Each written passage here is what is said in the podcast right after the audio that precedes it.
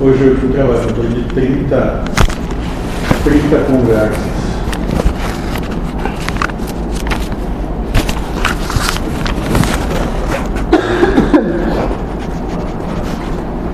Hoje nós vamos acabar falando sobre as convivências com as percepções humanas. Conviver com o que se percebe.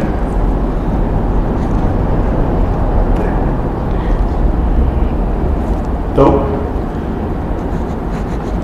filho de Kunti, as noções que tens a respeito do quente e do frio, do prazer e da dor, essas nascem do contato dos sentimentos com os objetos. Tudo isso tem origem e fim, e em verdade são aparências transitórias. Suporta isso com equanimidade, ó, barata. Aqui a gente está tirando do Bhagavad Gita, né? Krishna falando com Arjuna. Deixa claro. Não estão familiarizados com o texto e está tá se querendo dizer. É, então aqui ele está falando que filho de Kunti, né? Você está falando aos, aos seres, aos seres que encarnam. Né? As noções que tem a respeito das tuas, a tua percepção quente, frio, prazer e dor, né? dos antagonismos das polaridades que a gente vive no nosso dia a dia. Né? essas nascem apenas do contato dos sentidos com, objeto, com os objetos, apenas das percepções do que é material, humano. Né? Ele vai dizer que tudo isso tem origem e fim, começa e acaba, como o ser humano. Não é infinito e nem universal. E nem eterno. Exato, que acaba. Em verdade, são aparências transitórias. O que é algo que é uma aparência transitória? É algo que não é real.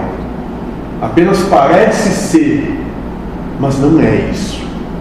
Que não se sustenta por si só. Ele vai dizer, suporta isso com equanimidade. Ó, barata. Então, vamos compreender isso e trazer para a nossa percepção de que a gente tem a oportunidade de não vivenciar o quente, o frio, nem o prazer e a dor. A gente pode transitar pelas coisas do mundo, que são transitórias, as aparências do mundo, sem introspectar elas, sem levar elas como verdade necessária para a existência. As coisas não são como a gente percebe que são. E, e não dá tanta importância. Para a linguagem atual, seriam como produtos sazonais. Não. Não? Nem Picolé- assim. Picolé somente no verão. Nem assim, na verdade, não é nem picolé. É só a ideia que tu tem de picolé. Porque nem o picolé existe. Aí, que eu não consigo entender. E não dá tanta A importância. minha, minha percepção não chega aonde não é. Eu só quero Qual é dar. teu nome? Ediane, Porque tu acredita que é Ediane, que tu não comentou, não compreendeu que tu é espírito, tu não é Ediane. É isso. É por isso. ah não, aí até aí eu sei espírito sim. Mas Não. aí o que é tudo é irreal, não é real, aí eu não, na minha percepção não chega. Isso, exatamente. Porque tu acredita que Ediane existe. E não querer que fosse diferente. Eu queria só exemplificar o frio. Eu, eu detestava o frio, ficava bestemando na janela. Daí aquilo ali, aquilo ali me incomodava, eu percebia mais o frio. Tomar um banho assim de manhã, tá louco. Daí eu fui trabalhando um pouco, hoje não me incomoda tanto. E o frio continuou o mesmo. Mas pra mim, minha percepção suavizou. Porque eu deixei de brigar com o frio, sabe? Fiz as pazes um pouco com ele. E não só para ti, porque outros também vivenciam essa mesma, essa mesma percepção.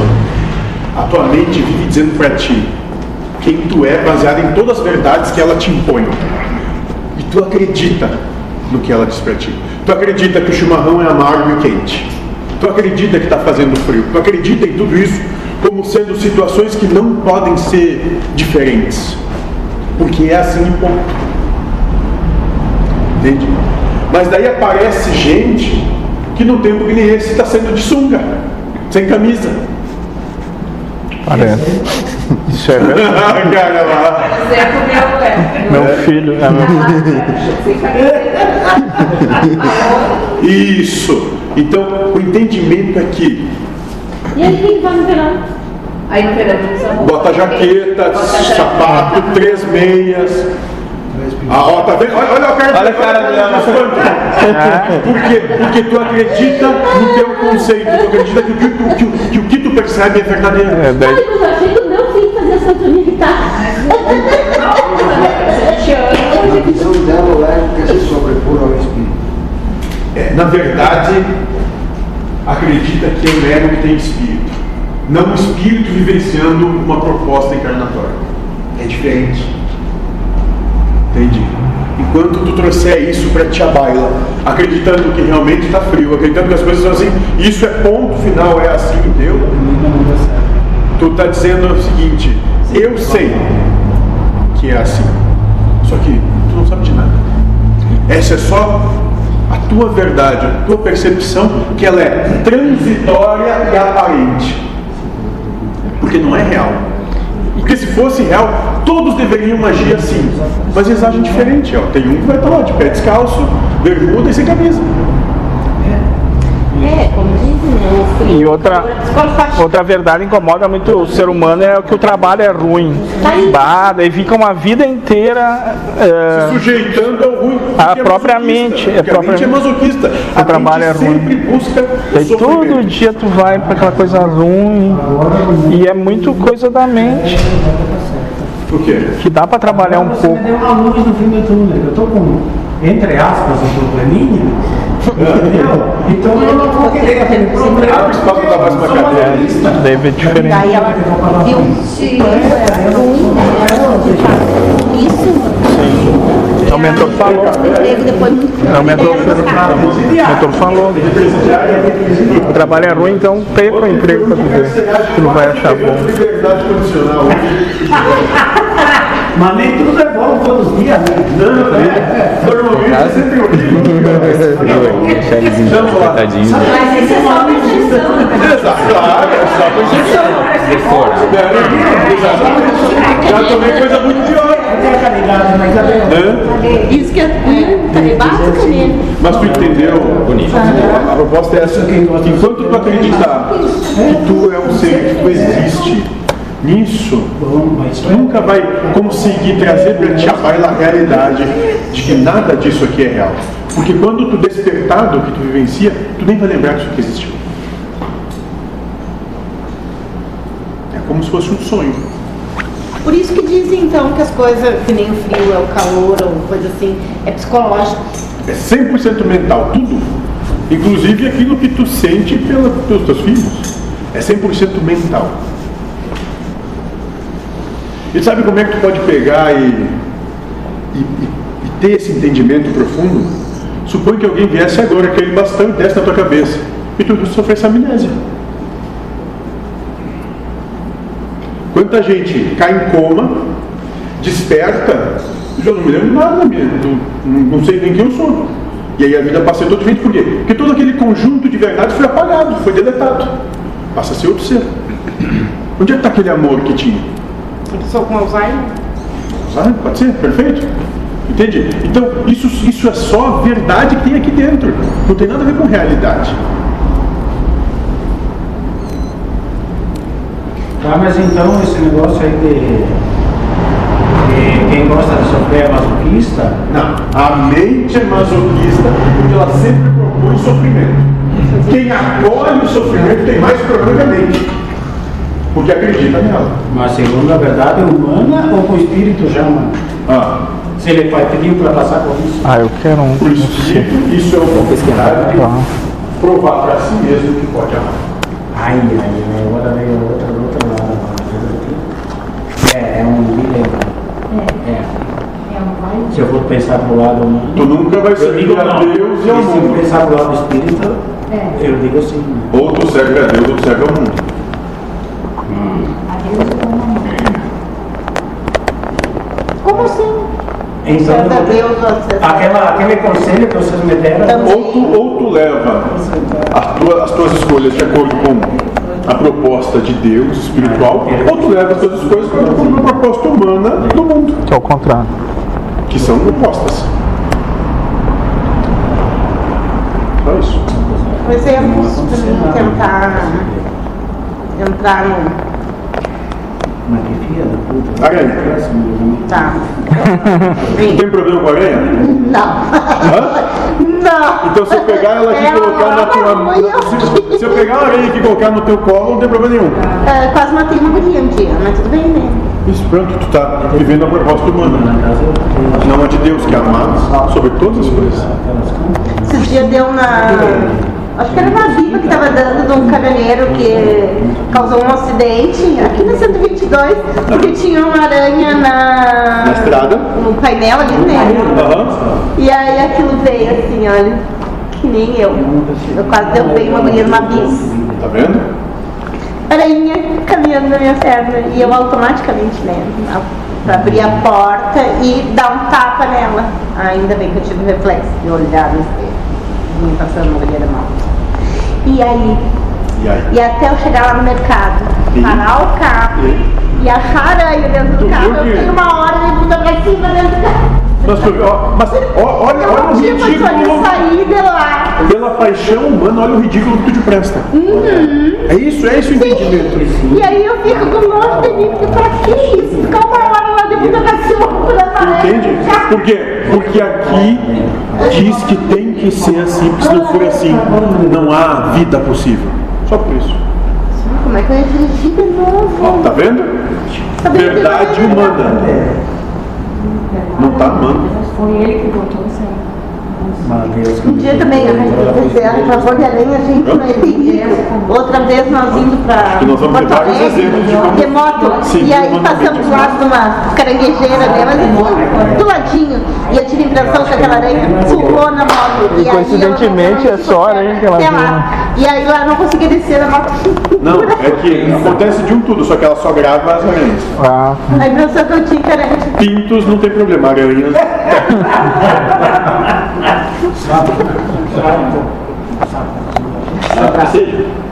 Mas tu entendeu? Compreendeu? Então é isso. Mais alguma questão até aqui? obrigado. Vamos seguir. O que é o mundo para os seres humanos? Né? Aí, nosso colega foi responder: aquilo que consegue perceber através das suas percepções. Isso é o mundo para a gente? Então, todos estão sentados em cadeiras? Na realidade, não, nada existe disso. Não sei. O que, que tu percebe? O que, que a tua mente está dizendo para ti agora? Tu está sentado numa cadeira ou não? Sim, agora sim. Então, essa é a percepção de mundo que o humano tem. Que aqui dentro tem um ar-condicionado, que está quentinho, menos ruim que lá fora.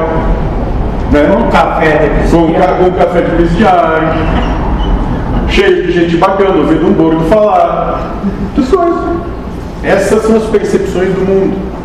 São as percepções dos seres humanos. Né? Então, sim, o mundo para o ser humano mais, nada mais é do que aquilo que percebe através dos sentidos. Uma cadeira para o ser humanizado é o que ele vê, cheira, prova o sabor, ouve ou sente pelo corpo. Então, o humano que nós estamos manifestando, ele se limita a essas percepções. Entendem isso? Conseguem? Então, o chá, o café tem gosto de café porque nós temos esse sabor.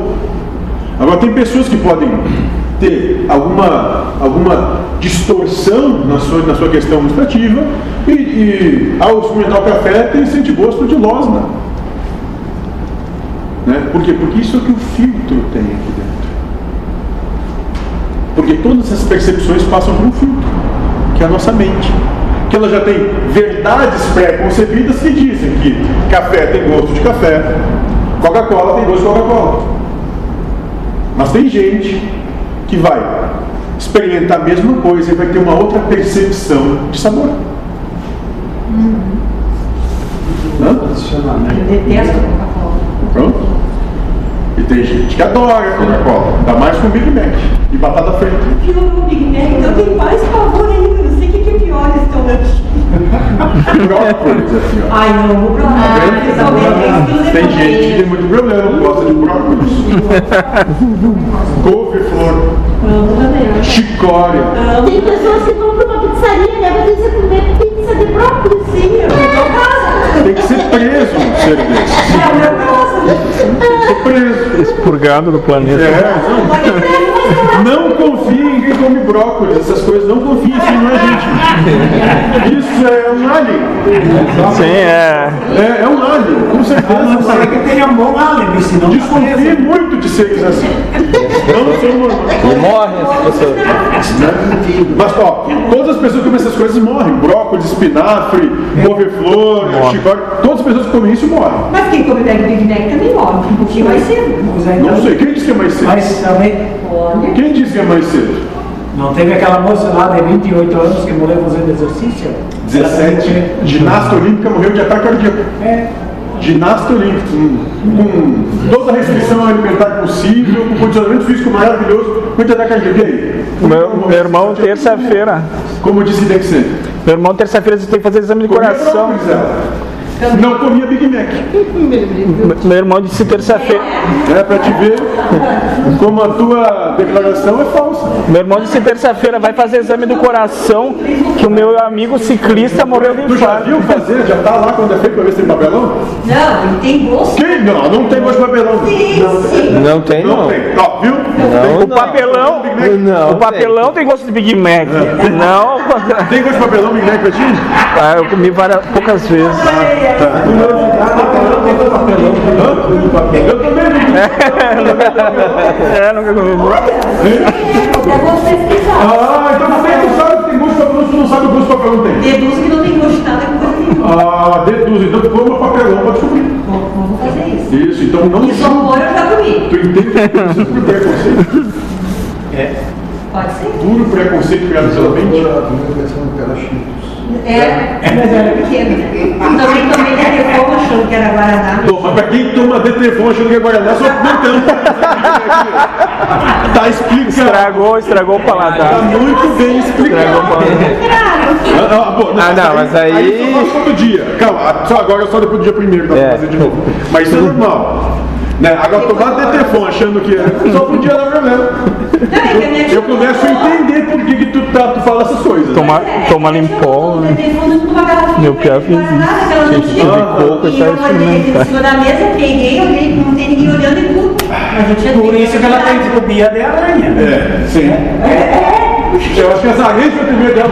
Fala que ela deu Trocou, uma, uma trocou. baforada de Detrefon nas aranhas, né? As aranhas tem primeiro dela. Ai, que horror. Tadinha das aranhas. Então vamos lá, vamos continuar. Isso é triste, né? Então isso, o mundo para o ser humano é o que é perceptível aos seus sentidos. É isso. Né? Só que na verdade uma cadeira não existe. O que existe é um conjunto de percepções que o ser humano chama de cadeira. Esse conjunto é formado pela forma, sensações, ou seja, pelo que se sente frente à cadeira, percepções dos órgãos dos sentidos, formações mentais, o raciocínio, e também pela consciência, ou seja, fica armazenado na memória a respeito desse elemento. Entendeu? Se nós chegarmos para um índio que nunca teve contato com a civilização no meio da Amazônia e colocar esse objeto na frente dele, ele vai dizer que é uma cadeira?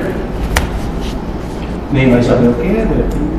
Por quê? Porque ele não tem essa consciência, ele não tem memória para dizer o que, que é. Tu diz que é uma cadeira porque a tua memória diz que é uma cadeira. Ela faz comparações, né? Daí tem uma lenda que eles nem viram as embarcações chegando porque eles não tinham comparação na mente. Então é como se ficasse invisível a eles. Não sei se isso é verdade.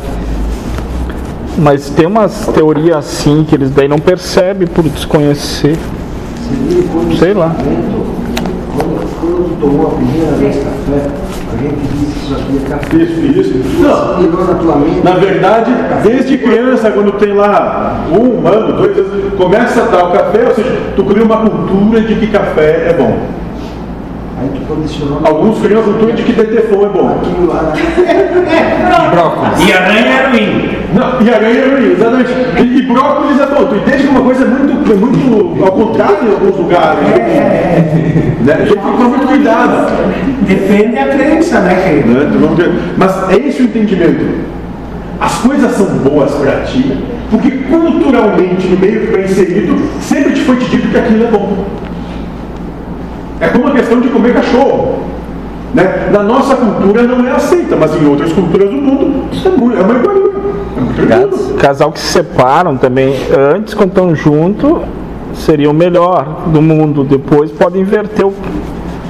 Se não há amor lá, esses negócios aí. Não, é, é só uma verdade que muda. relacionamento é, um, é, um, é uma, propor- uma proposta kármica.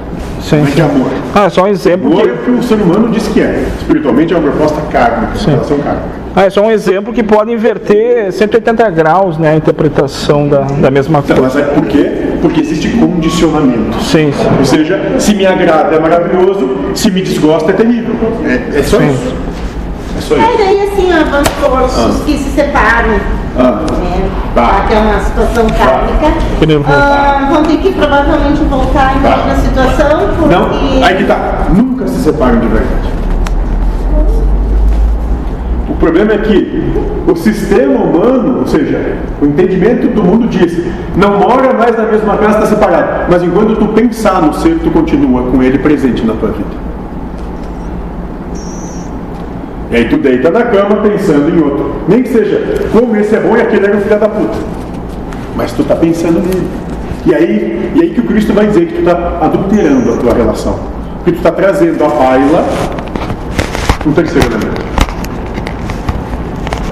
Porque não precisa falar no plano espiritual. Já- Aqui a gente resolve. E quando nem se lembra. Acabou a relação, acaba. Acabou a relação. Então, daí não, não volta. não. Se voltar, não. Se voltar é porque continua um karma para ser resolvido aí. Um com o outro. Aí a gente vai ter um trabalho que vai começar a ser feito depois que terminar essa questão do Novo Testamento, onde vai começar a se trazer a proposta real de amor. Né? E, um, e um desse, uma dessas propostas fala justamente sobre amor nos vários relacionamentos. Né? Então a gente vai ter amor com relacionamento de família, de amizade, de casal, relacionamento profissional, relacionamento com Deus, relacionamento com tudo. Com pessoas que são transeuntes na rua. E ele vai trazer todas as todos os, os- os meandros do amor em todos esses relacionamentos. Mas isso é coisa para 2020. E um talvez. E 21. Até chegar lá. É, tem ali já uns 300 trabalhos já que já passou. Chegar. Então, no caso das provas, por isso tem um período que nós somos só instrumentos de provas para outros. Porque elas vêm em cima da- do que a gente eh, acredita, das crenças, das verdades. É. Aí existe uma coisa chamada interdependência, onde o tempo todo tu é instrumento de prova para o outro, mas o outro também é instrumento de prova para ti. Mas assim, no caso, as provas que vêm para nós, primeiro tem que criar as crenças, desenvolver essas percepções, Hum. crenças, verdades, daí as tuas provas mexem em cima dessas crenças e verdades. Claro. E Quando é que tu desenvolve essas crenças e verdades? A partir da adolescência, digamos. A partir daqui a ela já tem crenças e verdades. Mas não tem provas ainda. assim. Não, não. Por quê? Porque ela ainda não tem uma capacidade intelectual bem formada né, para gerar escolhas com profundidade de sentimento. Então tem esse período para formar a tua consciência, digamos assim, Isso. as tuas crenças verdades, Isso. começam as provas. Isso. Para te ter muita certeza das coisas. Em cima do que tu acredita, enfim, é sempre em cima disso. Isso, Então, então, a educação dos pais é, é lenha na os fogueira. formadores do ego, né? Sim, é lenha na fogueira para depois Os grandes instrumentos de formação do ego são os pais. tem que desconstruir Por aquilo. isso que Freud dizia: o problema do mundo são as mães. Falando nisso, é a tua que não aparece mais. Graças a Deus, louvado seja Deus por isso. A tudo dá graça com o seu Paulo.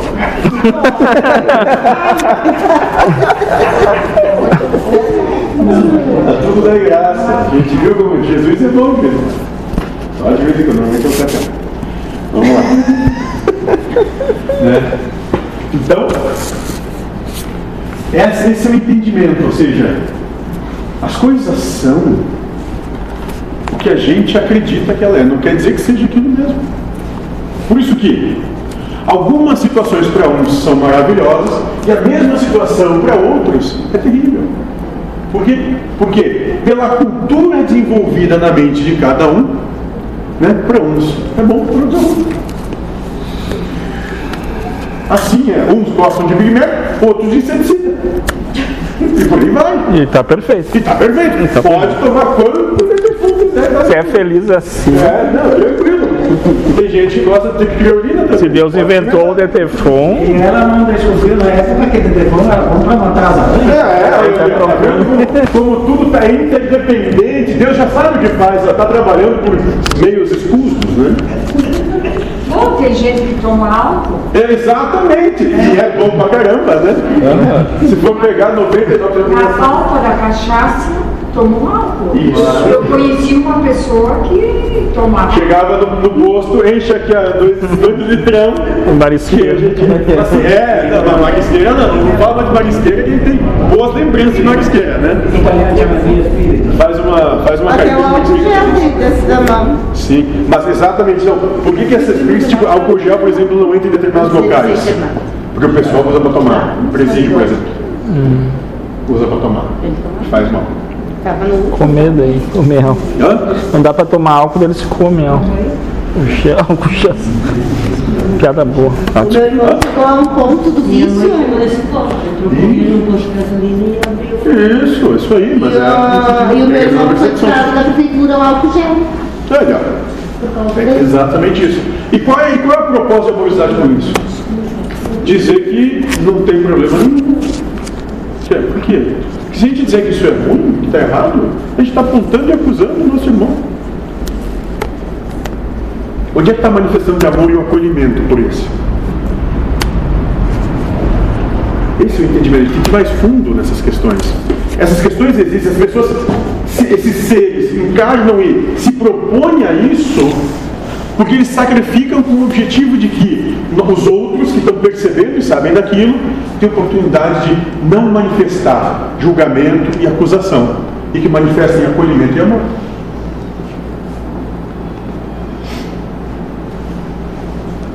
Como é mais profundo. Por isso que uma coisa que o sistema humano de vida diz, ah, é errado tomar o álcool lá no posto de gasolina. E a espiritualidade vai dizer, e por que não esse ser? E você está tentando o direito dele ser está fazendo, não quer entender. Mostrando que tu não está interessado em apontar o erro e buscar a acusação, mas que tu está disposto a realmente amar. Essa é a diferença do que é espiritual do que é humano. Então o humano tem trilhões de problemas e erros e o espiritual zero. Nenhum. É só essa a diferença.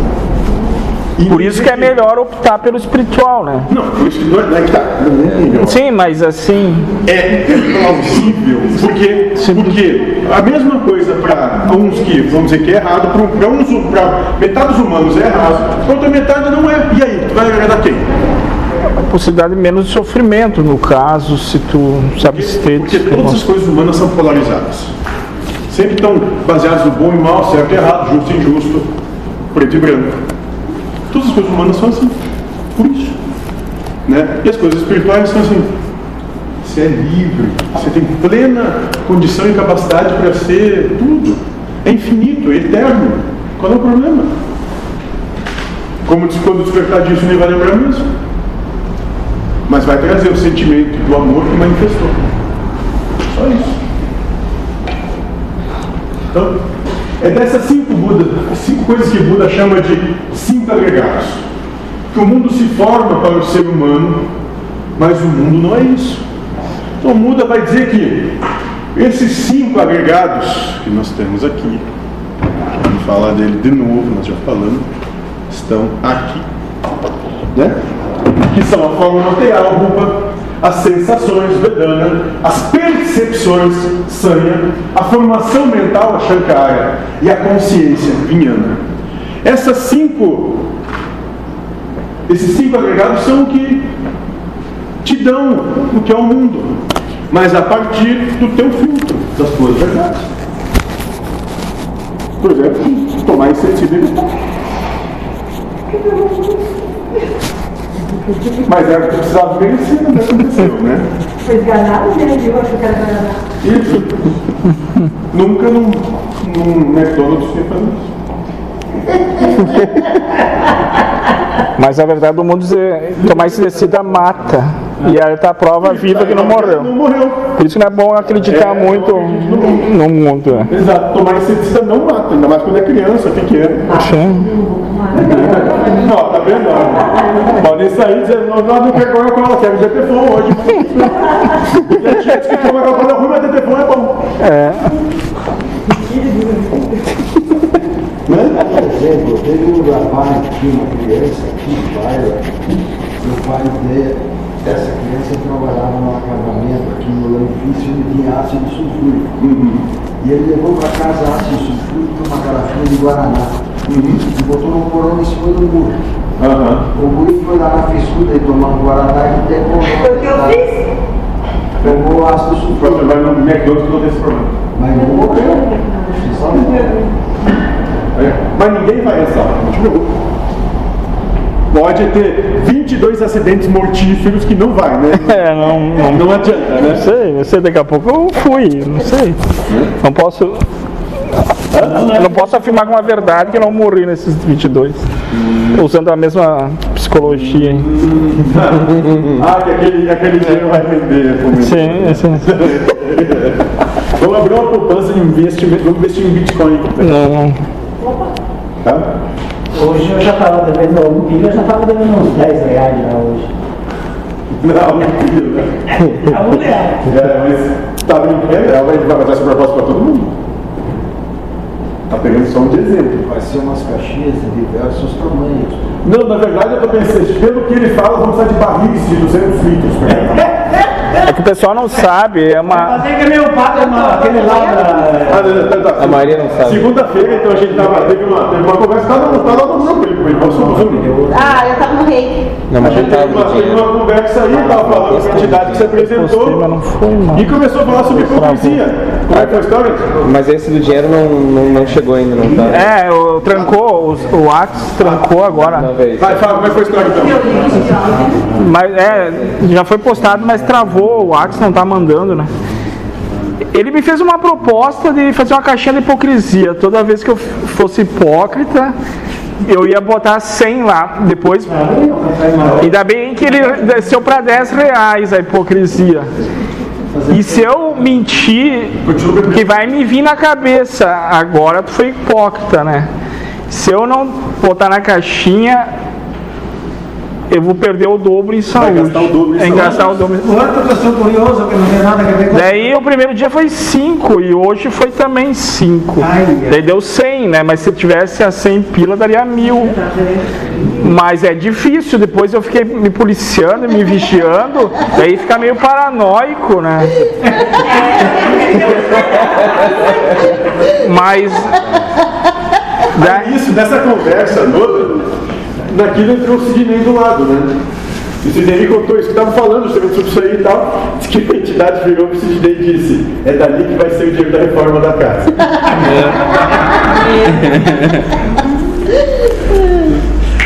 É, eu- é uma frase chavão. Se, for- se eu puder opinar, nunca faça uma aposta com a espiritualidade. Porque eles são mais. Eles estão mais à frente, aí, são mais ligeiros que nós, vamos dizer assim. Com certeza. A nossa, Ah, muito mais. Muito mais. a nossa mente é a deles não. Então é isso. Essas, essas percepções dos cinco agregados são o que a gente tem aqui dentro, que diz como o mundo é, mas o mundo não é nada disso. Essa é a sua verdade individual de cada um. Entenderam? Ó, apertou um. Pega o braço de vocês. Pega o braço. Isso. E quando a gente fala isso, normalmente as pessoas põem a mão em cima do braço. Né? Ou do lado. Mas colocar a mão em cima do braço não é pegar, mas causar uma percepção. Perceber o braço. Pegar ele, você poder pegar, tirar daí e jogar onde fosse. Entendeu? É só percepção do braço, não é pegar o braço. Posso dar um exemplo? Claro, claro. Quantos quiser. Meus anos de pronto-socorro era muito estranho. Por exemplo, uma vez chegou um motoqueiro com uma fratura exposta. Hum, E ele estava imobilizado em cima da máquina e não estava olhando pro. Pobre vítima de motoqueiro. Mas aí, aquela coisa, né? Mostrar fora, Não, não foi né? Quando ele levantou, ele, estava sem dor, mas a adrenalina tira a dor. Claro. Quando ele levantou a cabeça, Que ele viu? ele começou a gritar de dor. Isso, porque até então não tinha percepção de que tinha uma fratura Ah, exposta. que tinha uma fratura exposta. Mas- isso é muito aí. Mas isso é tudo. Mas é Eu vou interessante. dizer uma coisa assim, por exemplo, a gente É tinha, interessante. eu tinha uma, um conhecido, uma conhecida até, que ela não gostava de comer carne de ovelha. Mas não disse, ah, mas já comeu carne? Não, não, mas eu tenho pavor, o cheiro me dá ânsia de vômito e tal. O que, que a gente fez, né? Os amigos, né? Fez aquele churrasco só carne de ovelha. Cara, aquela mulher comeu, que era uma loucura. E já que isso, não, isso é Angus. Naquela época nem tinha de Angus, né? Não, isso é Angus. É, inglês e tal, é carne diferente. Não, mas comeu, que era uma loucura. Maravilhoso, adorou. Aí quando terminou, ele disse, ó, isso é ovelha. Cara, foi correndo vomitar. Passou uma semana mal, vomitando e, e com caganeira, né? Sim, é tudo da É mente. só mental. É só mental. Por isso que tomar Detefon não tem problema. Ela tinha disse que tranquilo, Coca-Cola que é ruim. Primeira coisa, batam na casa dela. Pode ser até desencarnado. Ela vai receber. Não Não pode segregar. né? É, não pode segregar. Mas entenderam? É isso. As coisas não são como a gente acha que são. As coisas não têm polaridade, elas não têm. Elas são neutras. O mundo todo é neutro. Nós elegemos bom e mal no mundo. Esse é o entendimento que a gente busca. O mundo é neutro. E essa vai ser o. Esse vai ser o grande trabalho dos professores de Deus, é, é trazer esse entendimento que o mundo é neutro ao extremo. Porque enquanto a gente não tiver essa compreensão plena de que o mundo é neutro, nós nunca vamos poder nos ajudar e ajudar alguém. E quem, a pessoa que se assusta muito com o mundo é porque ela está espelhando o interno dela. O medo é teu. Entende? É como a questão da aranha. Sim, Não é, a aranha não é assustadora, é ela que tem medo de aranha. É diferente. sim. E o, o mundo, e o, e o mundo assim também. Isso, e todas as coisas do mundo são assim. As coisas do mundo não, não são boas e más, certas e erradas. As coisas do mundo são neutras. Nós é que elegemos elas como boas, más, certas. Nós que comemos o fruto da maçã, essa é a grande alegoria da maçã, né? do Éden, do paraíso. Quem- Quem são os expulsos da comunidade de espíritos livres? São esses que dizem que é como as coisas têm de ser. E não tem uma postura neutra em relação às coisas, neutra em relação a Deus. Um exemplo que aconteceu comigo, uma certa vez a minha esposa estava deitada no sofá lá na casa da mãe dela e houve naquela semana uma semi-infestação de camundongos. Semi-infestação. É, Como é uma semi-infestação de camundongo? Não é total. Foi total. Não, não, não, não levaram os caras para fora de casa. Eu peguei, eu peguei assim, eu, eu peguei a mão e fiz assim, ó. Lisa, olha aqui o que eu tenho aqui. Ela estava deitada semi-dormindo, aquela mulher um salto no sofá. Era uma ginasta já naquele momento. Eu, eu só fiz assim, olha o que eu tenho aqui, como se eu tivesse um camundongo segurado pelo rabo. Mas aquela mulher E era um camundongo? não era nada, era só a minha mão assim. Ah, mas ela viu o camundongo. Aquela mulher deu um salto. E também tem forças sobre-humanas de mulher que ergue caro para tirar filho de baixo.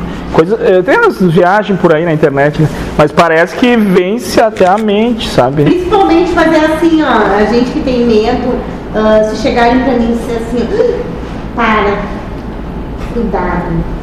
Vai Ela começa a em que tudo. Que nem essa nas costas ali? Hã? Que nem essa nas costas? ali? Ah, sim, é. E que tem no chimarrão também? As das costas pequenas. né? É pequenininha? Ah, É. no chimarrão mais ou menos. Só tá dentro da água ali. É, deve ter um pouquinho. Quanto sonho deve ter, né? Entenderam? Perceberam? Como a gente é todo. Ai, não, não, olha, não dá pra brincar. Eu estava contando pela que a minha avó, né, e o meu primo, né, o neto mais velho, falou assim, vó, e ele apontou. Quando ele apontou, ela já entrou em pânico e deu um tapa, enganchou e arrancou um pedaço de comida com brinco e tudo, foi. Pra te ver como a gente, como a gente é absurdo. Nós somos absurdos. Ou seja, por medo, nós estamos sempre nos defendendo. E nisso a gente tem que trazer entendimento que isso é o tempo todo com todos os que nos rodeiam. Por medo, a gente ataca antes. A gente vive se defendendo. Ilusionado. Não, nós nos iludimos por quê? Porque nós acreditamos no que está aqui. Ilusionáveis são os indivíduos. Né? Mas não é isso. Isso aqui não é algo externo, é algo interno. Tudo isso está só aqui. Mas tu quer que supera isso. A É. gente supera. Essa é a É proposta. só querer. Porque eu tinha medo do escuro, hoje eu não tenho mais. Não, não ia no sótão porque eu tinha medo, tinha um Isso. receio, sei lá. Até isso. E aí a gente vai chamar isso de lucidez. Onde tu traz a questão para fora, exterioriza, diz assim, mas por que, que eu me condiciono a essa situação? É, eu, mas hoje, tranquilamente. Eu continuo com medo de brócolis. Brócolis. Não. Eu chego para acertar uma. Machado de Assis botava os ponderados porque repulsa epidérmica nessas coisas. Muito Ai, mas com um molho branco, que assim, medo. para. É, o molho branco é delícia, o brócolis é o problema. É, Não, Brócolis, couve-flor, rúcula, meu Deus do céu. não, rúcula. Ó, tá vendo? Isso é coisa. Eu não sei nem escolher a roupa que eu tô lavando no tempo. Jesus, pra te ver. Se vê que tu gosta de ter fome. Se Se, entende, entende, entende. Mas vê como cada um tem gostos estranhos, né? Deixar os cachorros longe da tua casa. Tá bom. Então é esse, esse entendimento, ou seja, tentar pegar o braço sem colocar a mão em cima dele. Vocês conseguem? É isso. Não, por quê? Porque o braço não é um braço. O que existe é uma percepção de haver o braço. A gente não consegue pegar o braço e colocar a mão nele. Porque a gente precisa da percepção. Usar a cabeça aqui. Ó, tá aí? Mas não usei o braço. Ninguém consegue. O problema é teu. Mas é uma percepção. Viva Deus. Vai. Tu, tu lambe ele antes do telefone depois. Depende. Vou ter que vou ter que atrás do. Entendeu? Ou seja, o braço não existe. O que existe é a percepção de haver um braço. Tá. E um exemplo melhor. Já repararam que a pessoa surda também é muda? Já perceberam isso? Não é muda porque não sabe falar, mas sim porque não conhece o som, porque nunca percebeu o som. Porque aqueles que não nascem surdos continuam falando. Agora, aqueles que nascem surdos, como nunca tiveram percepção de som, são mudos também. Sim, mas porque mesmo que o surdo conseguisse falar, ele não ia servir. Isso. Porque ele não tem a percepção do som, ele não emite som também. Óbvio. condicionamento. Isso, condicionamento mental. Aquilo que eu disse antes, a primeira vez que tu tomou esse líquido, alguém te disse isso aqui é café. E é bom. E E faz bem. que aquilo era café e toda vez que você E tem que ser negro que nem a noite, quente que nem o inferno e amargo que nem a vida. toda Isso. vez que você bebe esse líquido, isso aqui é café. E como? Mas Pelo menos nisso. sem telefone dentro. Agora a Coca-Cola pode, né? Pode até tirar o café e botar agora agora. Não. Pra ela com detefone. Não, eu brinco que ela veio me cobrar, ela tá brava comigo porque eu vendi os ovos das galinhas do vizinho. Eu sabia, eu, né? Ela até tá com problema com os ovos da galinha do vizinho. Ela encontrou uma. Do Vanderlei. Não, ela encontrou uma aranha dentro da Eu abri a caixinha de ovos e uma aranha. O culpado é. Mas, e tu acha que a aranha vai ficar onde? Ela tem que ter a casinha dela. Por que, que tá sempre Ela ah, é claro, não né? ia mexer. Aranha é Ainda que Deus. não tá na tua cama. Aranha é Deus.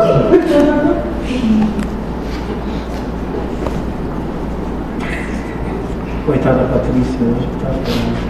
com a aranha. Mas bem, quase tomar detefone, a gente tem que pegar no pé. É. Ou seja, o som que você ouve é uma percepção e não uma realidade. Esse é o entendimento. É uma percepção mental, não é uma realidade. Porque na verdade, vocês não estão me ouvindo aqui. O que existe são ondas eletromagnéticas captadas pelos órgãos sensoriais que tem no ouvido, que o cérebro transforma em som. Mas não tem nada a ver com esse barulho. Tá, mas então na realidade mesmo, você não estaria falando, só estava vindo uma mensagem mental. Tanto é assim que quando o mentor se apresenta, cada um ouve o que precisa ouvir. Pegar e tirar todos da sala e perguntar cada um separadamente o que ouviu, tu vai ver que cada um tem uma percepção diferente do que falou. Sim, porque às vezes ele parece que fala com dois, três ao mesmo tempo já. Ele faz isso. Uma vez ele falou uma coisa pra mim e na gravação não apareceu. Eu já vi isso. Ele falou, tu tem capacidade pra isso. Na gravação não saiu. Daí eu tive a Só prova. uma percepção mental colocada ali dentro. Não quer dizer que tenha acontecido, por isso que tudo é ilusão. A coisa não é como a gente percebe. O que a gente percebe é 0,1% do que é real. Né? Ou seja, o som que você ouve não é real. É alguma coisa que você percebe através dos agre- agregados. Se uma pessoa jamais ouvir o som de uma voz, jamais pronunciará palavras. Esse é o entendimento. Então, alguém que mesmo nasce, olha só, mesmo nascendo com a plena condição, com plena capacidade auditiva e, e de falar, se tiver num ambiente que não produz som, ela não vai falar. Assim, ah, filhos de casais surdo-mudos Também não falam. não falam. Isso. Por quê? Porque não, essa percepção não é necessária para ele, para a comunicação deles. Exato. E não é que falte o, organi- o órgão, Sim. é que não tem o estímulo. É, mas filho de cadeirante também não nada a ver, né? Porque eu tinha um casal de amigo cadeirante e ela teve um nenê. Gente, Adriana dá pra virar. Hum. Ela sofreu pra criar ele. Mas irmã era tudo que eles precisavam e mereciam, dado por Deus. Nossa, por isso eu não fazia chover. Tem casais que têm dois filhos, por exemplo, que os dois filhos são diametralmente opostos. Cara, do-? É pra Tipo assim, equilibrar. É pra um é quieto, pacífico, acomodado, e o outro, se bobear, não fica em casa nunca. Vem só visitar pra pegar o dinheiro. Diz que é pra equilíbrio. Que geralmente é o segundo, né? Que eu tenho o medonho é o segundo. É. É pra equilíbrio. E eu e meu irmão também, a mesma coisa. É pra equilíbrio do- das Esse é coisas. o entendimento. Então a gente tem que compreender que as coisas não são como a gente percebe. Como a gente percebe é só a nossa individualidade de percepção, mas não é a realidade. Né? Se uma pessoa for cega e não tiver sensações pelo corpo tato, jamais saberá o que é um corpo. Você entende isso? Ela não acreditará que tem um braço porque nunca percebeu.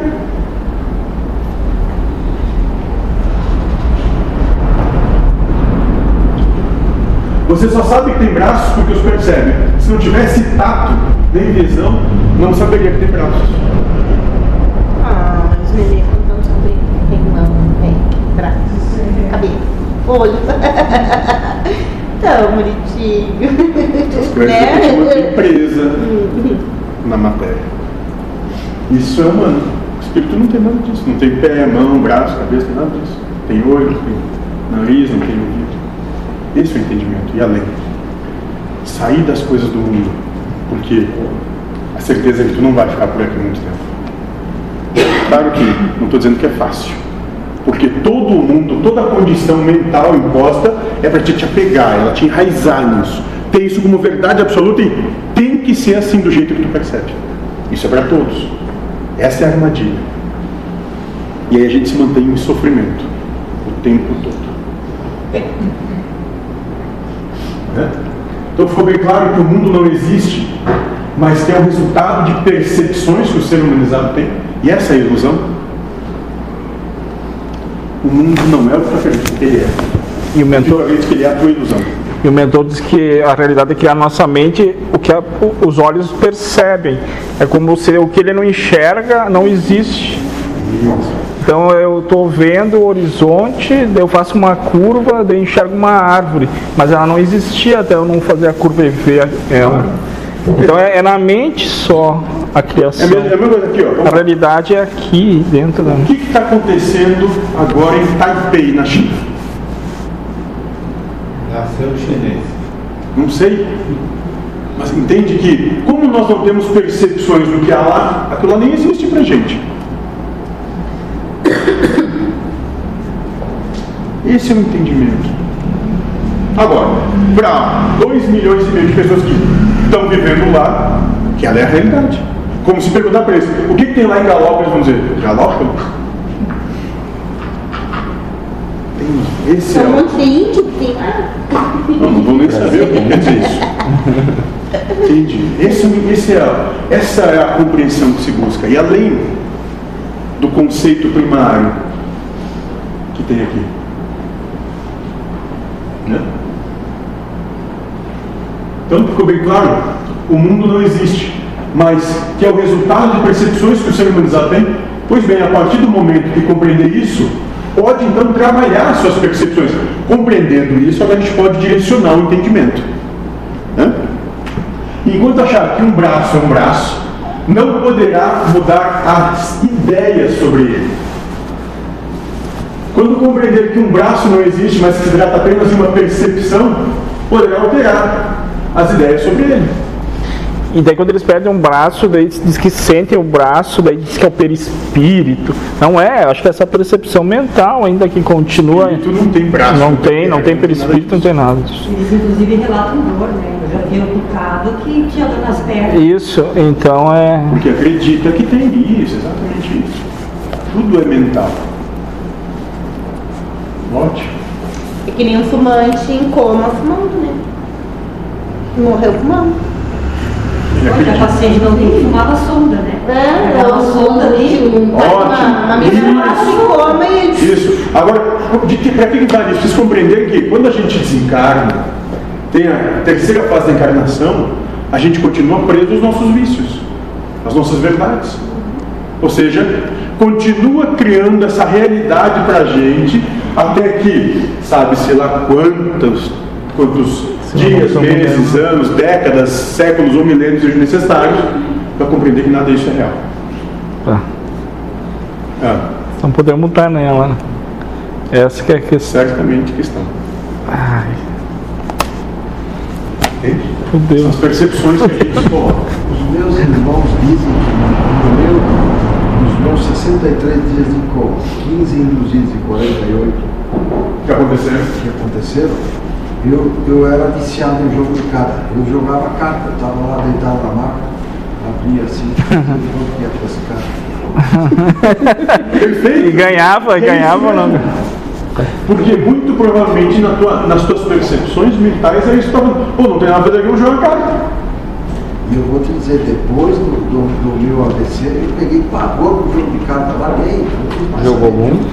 Você perdeu, perdeu tudo, né? perdeu, perdeu tudo.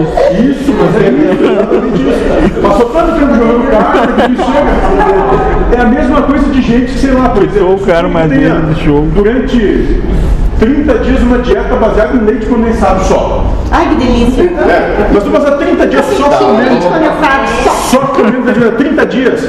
Vamos ver quanto tempo tu aguenta, só comendo mais nada. Nem água. Não, né? mas- Nem, ah, nem, ó, ó, tá vendo? Ah, nem tanto assim. Nem água, só leite condensado. É, uma semana vai, eu acho. Não, 30 dias, só leite Uma condensado. semana acho que vai. Se tu fizer isso, tu vai ver que vai chegar no final desse período, o cheiro vai te dar ciúme. Ah, só. Seis horas. Uma vez aqueles cocos de praia, eu disse pro cara, põe bastante leite condensado. Hã? Aqueles cocos de praia que tem bebida Ah. e tinha leite condensado. Eu disse, Mas isso. não, só quando eu era jovem. Ah, E aí, não foi aquele dia que tu veio pra cá e não viu nada. Não. Ah, não era. Foi mal. Daí pra lucrar mais, põe bastante leite condensado. Aí daí repunou, ficou ruim, né? Estra- estragou. Capeta. É, estragou. Coisa que não tem É que não tinha cachaça. vamos supor, assim, uma gelatina, né? Um sagu. Tu não mastiga, né? Tu não tem graça. Pra mim não tem, né? Ah, bom. Agora tu pega o leite condensado e larga ali pra sua não fica vendo? Agora já pensou em botar vocês duas, vocês têm que ter a mesma dieta. Não, não combina. Ah, isso! E vão ter que entrar em conciliação. Um dia vai ser aniversário e outro sagu. Ou vai ser 10 dias de aniversário, 10 dias de Ah, eu sagu. botar o queijo ralado em cima do bolo, não mais. Ah, é? Não quero. Uma cebola. Não. Olha, não ela, ela adora cebola. essa- não, não Isso, coisa isso é esse vídeo? É, não. E você fala que a bebida é só detefon, né? Não, não gosto de Só vamos beber detefon, mas nada. É. é isso. Mas esse é o entendimento. O mundo não é o que é. Ele é o que tu percebe pra ti. Aí não tem nada a ver com o que o outro percebe. Tudo parece aquele filme Matrix. Óbvio que é exatamente isso. Mas isso não é nenhuma ideia nova. Os indianos há 6 mil anos já falavam isso. Nós temos que sair desse filme. É, né? Então, Falar- falar com- a ideia é que Se entregar para as máquinas. está começando a circular no meio científico é de que a gente não vive uma realidade, sim, nós vivemos um programa Isso, é a mesma coisa. É isso. Só que tudo isso, esses caras aqui já sabiam, e agora tem dois, três maluquinhos de cientistas que, ah, é assim. Não, não, eles já pegaram essa ideia, só, só trouxeram para o meio científico. Essa não é nada novo. Entende? Não é nada novo. Isso não é nada novo. Isso.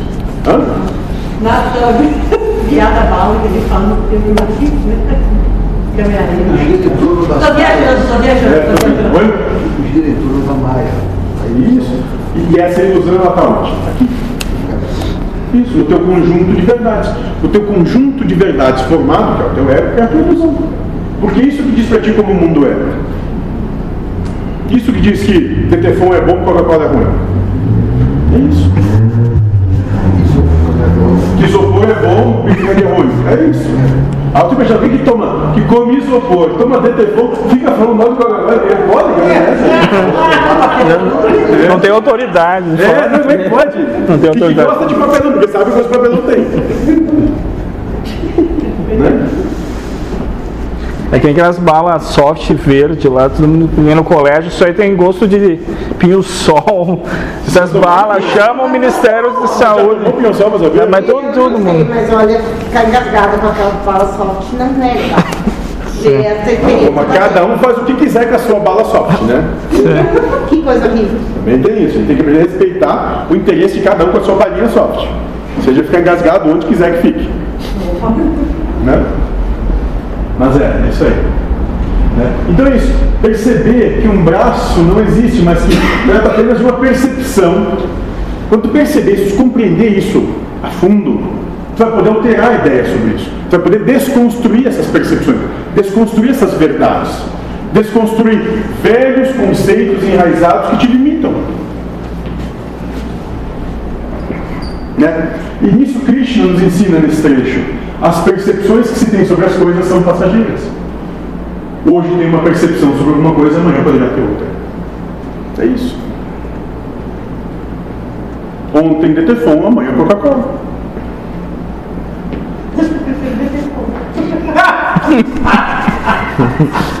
Nós podemos fazer esse teste. O sistema de crença dela está Enraizado. Entende? E eles podemos fazer esse teste. Vamos botar um copo de cada e sirva-se. Depois da manhã, pinho sol, vou comer o livro. É, isso aí, já é assim. né? Vamos lá. E eu sou Vamos motiva, e mais. Mas entende? É isso. A proposta é essa, porque quando a gente começa a entender que as coisas não são aquilo que a gente imagina que são, nós começamos a compreender que o outro não nos ataca. Na verdade, ele está só se defendendo, porque ele tem medo de ser atacado. Que não existe conflito. Tu acredita em conflito. É a percepção que tu tem que ele está te atacando, mas na realidade é nada. Ele está se defendendo da possibilidade de tu atacar. É isso. E esse medo todo que gera isso, né, não permita que o amor se manifeste. É que nem quando tu vai tirar almoço num cachorro. O que o cachorro faz? Dentes. Se ele não ti e não te respeita. Agora, se ele confia e te respeita, não tem problema. Você dá carne. Ah, tá, eu ouço com minha gente.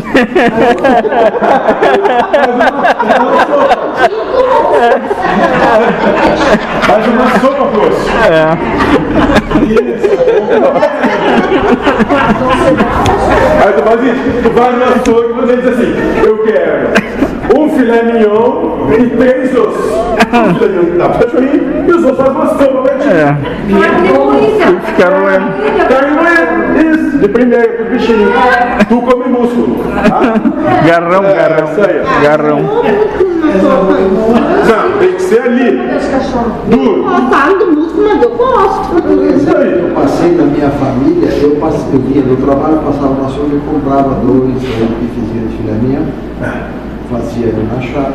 Aí a minha querida mamãe vinha lá, que o meu irmão tinha um pincha, só um pouquinho, cortava o bife no meio e dizia assim, eu acho que o cachorro aqui nessa casa sou eu.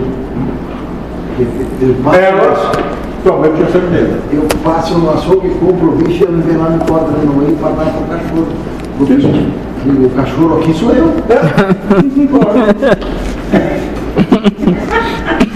Ainda bem que compreendeu.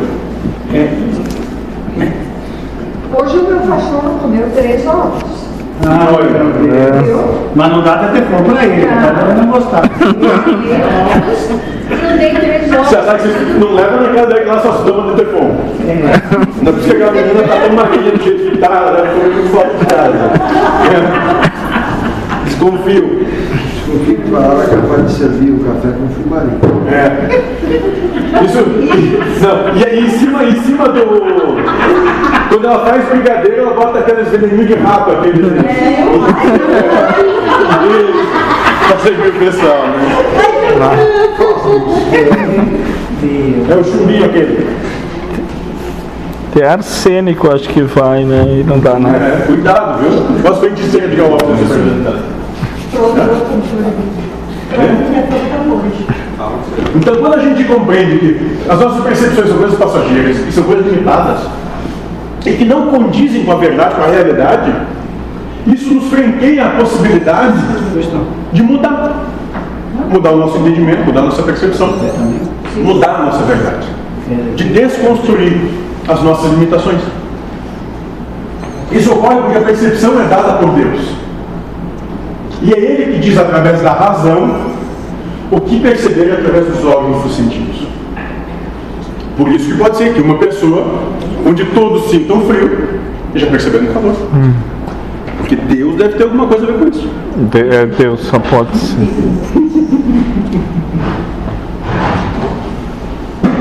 Compreendido? É outro Que nós sempre, a mente, ela sempre vai trabalhar para excluir o fator Deus. pegar o bolo. É, tiraram de mim. Para fazer com que Deus não exista na tua vida, porque ela quer se colocar no lugar de Deus.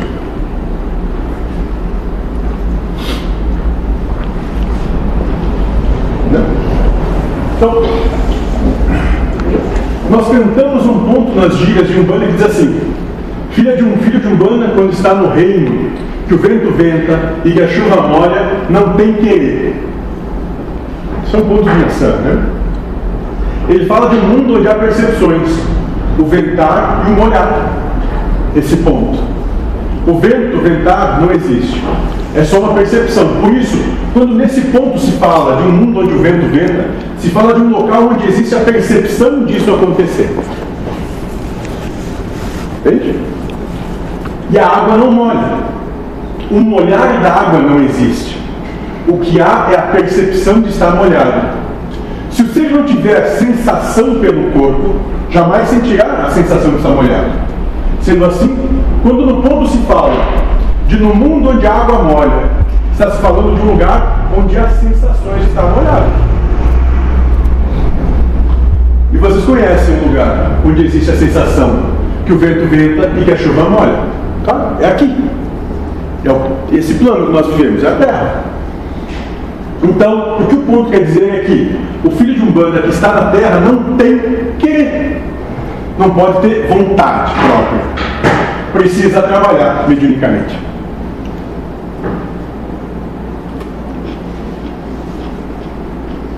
Então, as coisas são muito sutis, todas elas estão codificadas, a espiritualidade coloca tudo codificado, para que a gente tenha, pelo desenvolvimento do nosso estado de consciência, a percepção e entendimento das coisas. coisas nunca são o que parecem ser. Nunca. É, dá pra ver na alimentação do refeitório, né?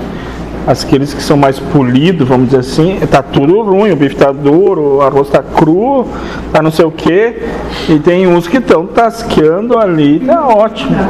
Então é, é mental mesmo. Eu imagino que gente, as pessoas reclamam, né? Em refeitório, né? Não, é que a cultura. Meu Deus, A, a cultura da- do mundo, quem mais reclama, ele é mais culto, ele é mais entendido, ele é mais exigente, não, é mais ruim. ele é mais chato, ele é mais. Eu já vejo por mais chato. Compreenderam? Exigente. Que a gente tem a possibilidade sempre de ir buscar muito mais do que a vã percepção que se tem. Que as coisas querem dizer muito mais do que a gente compreende pelo nosso filtro. Ou consegue imaginar também. infinitamente mais do que você possa imaginar. Tanto é que, via de regra, as coisas não vão ser como tu imagina que elas devem ser. E se nós estamos limitados a cinco sentidos, o espírito deve ter infinitos sentidos, sei lá, ou muitos, né? Infinitas possibilidades e percepções. E nós só cinco, é por isso que somos. Ah, me veio uma pergunta. Por que então, assim, né, eu, eu, eu não... Por que que a, a mente do ser humano então, é tão limitada e o espírito ela já é... Porque. Por causa da... da Ah, Por causa da, tá? da ilusão? Por causa de uma coisa chamada gênero de prova escolhida. É como ir para aula, participar de todos os dias da lição, né? e no dia da prova que o professor faça a prova para ti. Quem que tem que fazer a prova? É tu. Com o quê? Com o que tu aprendeu antes. Não com o professor, falando Ah, a gente é resposta por da questão. limitação que a gente tem, né? Por quê? Porque senão como é que tu vai ter o merecimento de manifestar amor?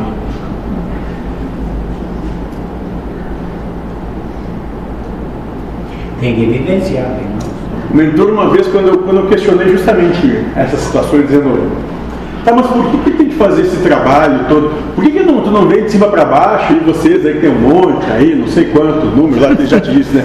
Vocês não resolvem o problema de uma vez. É um burro, né? Começa assim sempre. É um burro. É um burro. Por isso que pegou o chamado burro. É, não, foi outras situações, mas essa é uma delas. Ah, tá. né? É um burro para dar oportunidade de vocês mostrar que servem para Deus. Tem merecimento, né? Aonde que o espírito se localiza? Se localiza. É onde que ele está no nosso corpo? Não, na verdade, o corpo está na mente do espírito. É diferente.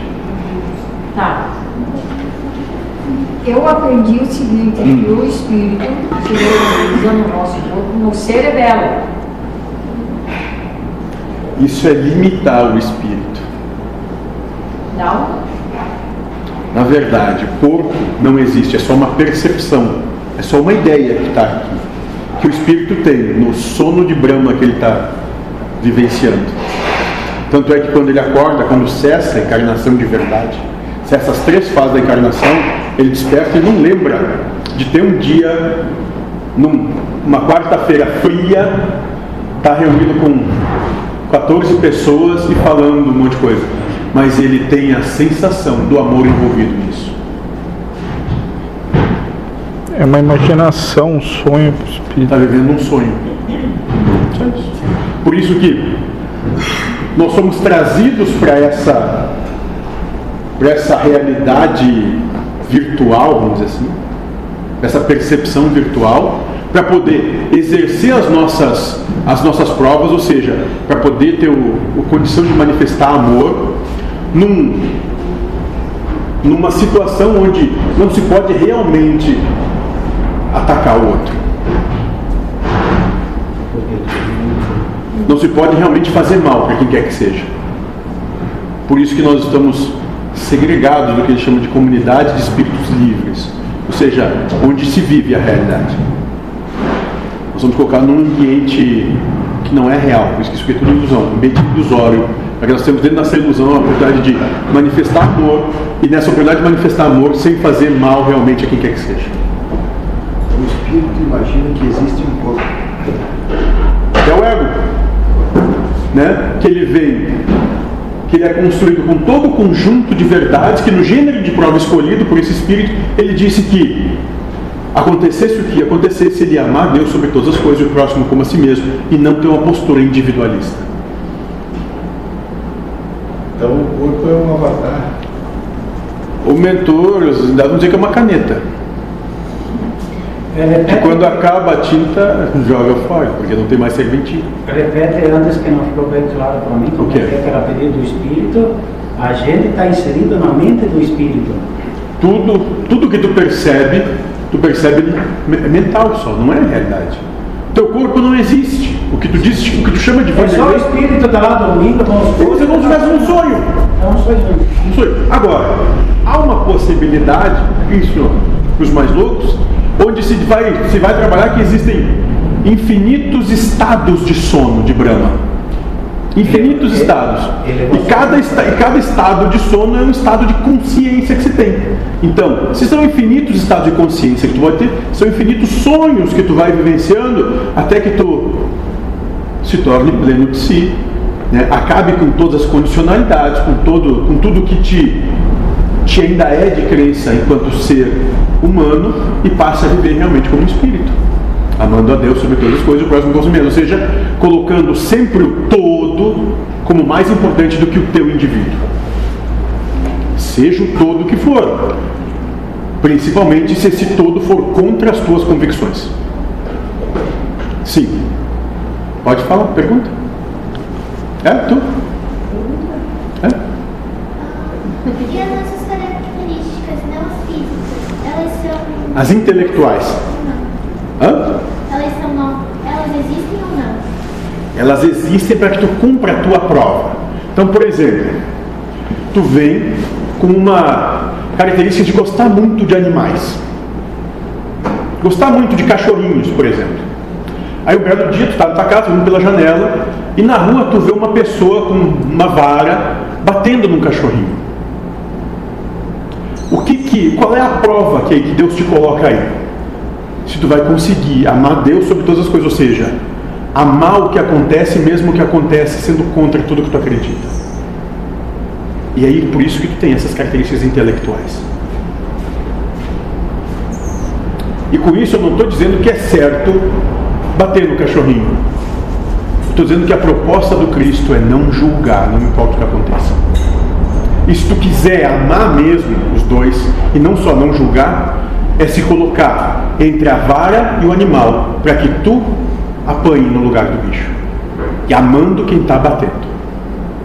Dizendo, bate, se é o que tu precisa fazer, tu precisa botar essa violência para fora, pode bater em mim, não tem problema nenhum. Porque eu te amo. Tendo consciência da manifestação do amor. Tu acaba com a pessoa. Mas é, agindo dessa maneira, tu Eu vou te dizer que não é bem assim, porque se fosse assim nos campos de concentração, não tinha, não existiria um nazista lá. Não, as coisas são como tem que ser, como precisam ser. Mas tu pode ter o senso de dever cumprido, sim. teu, só Sim, isso. mas a pessoa fica, eu acho, assim, na- chateada, envergonhada, né? Isso Não, tá vendo Pode ser. percepção. Isso, tá- pode ser, mas não necessariamente que seja assim. Não pessoa. Não, não espere por isso. Não espere por isso. Não espere por isso. Josué, Hum. então aquela história que o espírito é ligado com o cordão de prata não existe. Que é prata.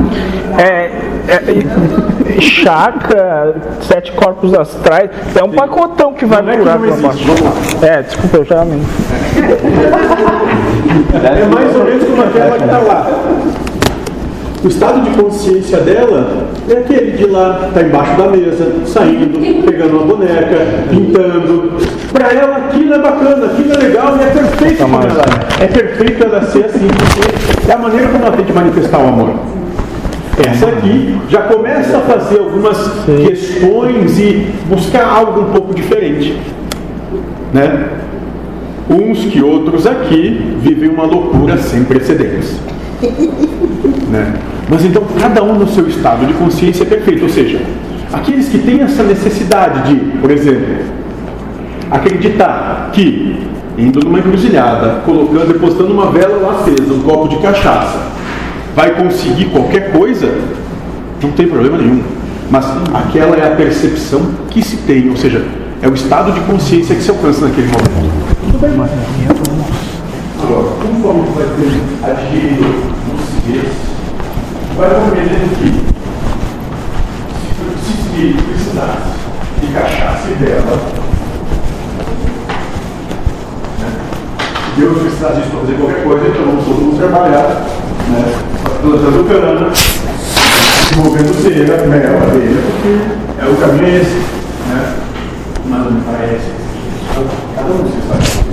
E a proposta aqui, né, que leitor traz, que é a que vem desse trabalho traz, a gente vai, a gente vai né? é transcender o sistema humano, né? que é o que ele bota lá. Né? É, trazer as bases do trono de Deus para a terra, ou seja, né? propor, propor o fim das religiões. Porque as religiões, como elas são colocadas, elas estão sempre botando condição, sempre limitando os seres. Não estão reconectando os seres à sua divindade própria, mas estão sempre limitando que sirvam sempre de gado. Entende? Então não tem problema nenhum. Aqueles que têm essa percepção, é o amor que eles têm capacidade de manifestar até aquele momento. É perfeito, são perfeitos como é. E nisso a gente vai trabalhar a nossa questão de universalização, ou seja, enquanto estamos com eles, né, nós vamos vivenciar esse universo que eles são. Por amor. Então o corpo é, o- é o elemento lucidante do espírito. É o castigo do espírito, o ego. O ego é o castigo do espírito. Que, com, que compõe o ego, inclusive o corpo. Porque o corpo que tu tem também é uma ideia que tu tem de corpo. Não tem nada a ver com a realidade. Como é uma ilusão, fica preso nessa. Foi pedido para a espiritualidade, como eles nos veem, uma massa negra que às vezes brilha um pouco quando julga menos. Né? Se julga direto, é uma massa negra, uma bola negra. E a gente imagina um corpo com perna, braços, olhos, e a percepção deles é um- uma massa negra ali. Quando Allan Kardec foi pedir para o Espírito da Verdade como é o Espírito, ele vai dizer, para ti um brilho. Nem, foi, nem não entrei em detalhes. Então, não, não é, tem coisas que não são cognoscíveis pelo filtro que se tem. Tudo que, tudo que é do universo é incognoscível, ou seja, o cérebro, a mente que todos têm, é incapaz de conceber. E isso é proposital. Nada aqui é concebível com o que existe lá. Eu fui numa a realidade. o Divaldo, nos pavilhões, uns anos atrás, e disse que a gente não tem percepção para saber como é que é o, o espírito. Isso. Não O Espírito da Verdade vai dizer que não- faltam sentidos para a gente ter essa Para ter a compreensão de como é o. a realidade. Tá, e quando a vontade de matar é maior do que a vontade de amar. Assim, eu já fui extremamente passivo, tá? E Mate hoje, assim, amando. ho- Hoje, hoje, assim, ó, eu tenho mais vontade de estrangular as pessoas do que. Vamos lá. Os atos todos vão ser dados por Deus, vão acontecer independente da tua vontade ou não. Tanto é que muitas vezes tu chega numa situação com uma intenção, mas o que acontece é outra, tu faz outra coisa totalmente ao contrário. Por quê? Porque os atos não são teus, são de Deus. Então, se acontecer de tu estrangular alguém, primeiro, compreenda que os atos são de Deus, não é tu estrangulando. Essa é uma proposta encarnatória e se está fazendo isso com quem precisa e merece ser estrangulado. Ame, não julgue e nem se culpe. E não julgue nem se culpe pelas consequências desse ato. Porque é também o que tu precisa e merece. Entende? A proposta é profunda nesse sentido. Não, é que assim, ó, claro que é, objetivamente não, não é. Não vou matar ninguém. Mas Não sei. assim, Sim. a, a irrita muito mais a pessoa. Uma vez assim era mais fácil, parece que, entender as pessoas e dizer, ah, tudo bem, é a percepção dela e acabou. Uhum. É a maneira como enxerga. Hoje parece que dá vontade de dizer acorda. E, ah, mas aí o Cristo vai falar de para aquele que muito é dado, muito é cobrado, ou seja, quanto mais possibilidade de lucidez te é proporcionada, maior a intensidade da prova que tu tem. Traduzindo que quanto mais conhecimento te é dado, né, a prova fica muito mais intensa no teu sentimento para ver se tu vai amar.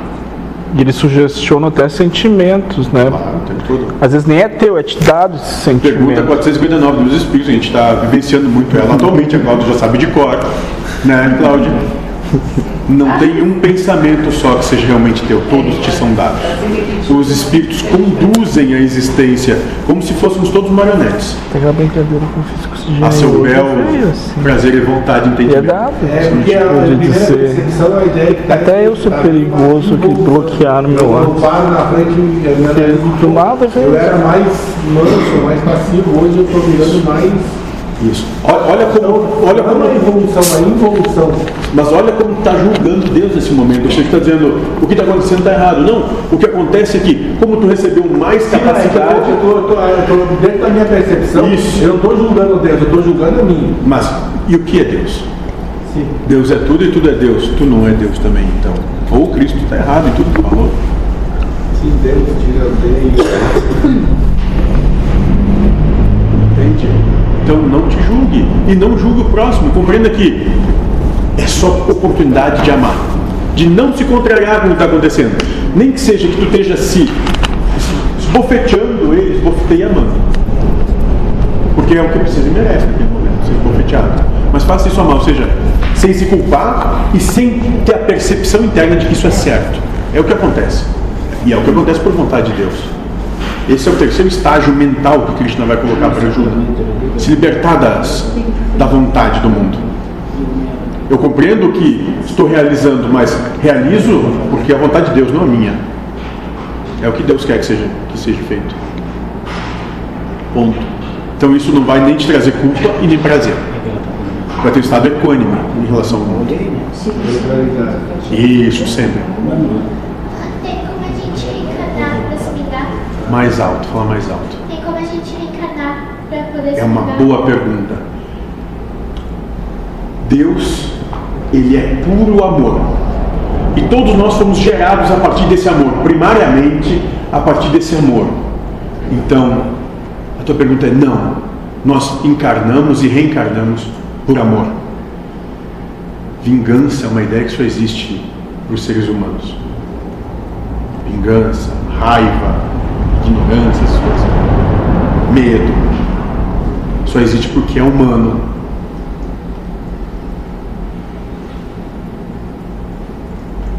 No meu espírito eu não sou o Dítio que é gordo e pesa 100 Começa aqui, não é meu espírito.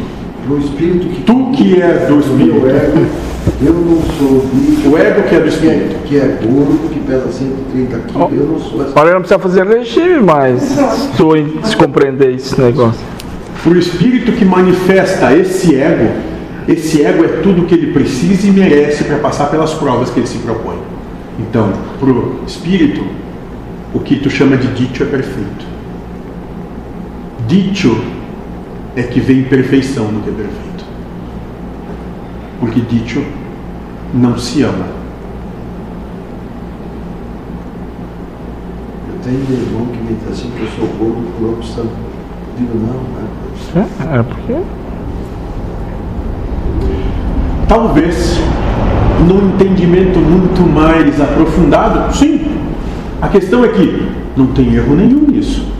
É perfeito isso, porque é o que precisa e merece para que tu possa manifestar amor. E, mais do que isso, né, por, pela tua contribuição na obra geral para aqueles que te cercam te amarem como tu é.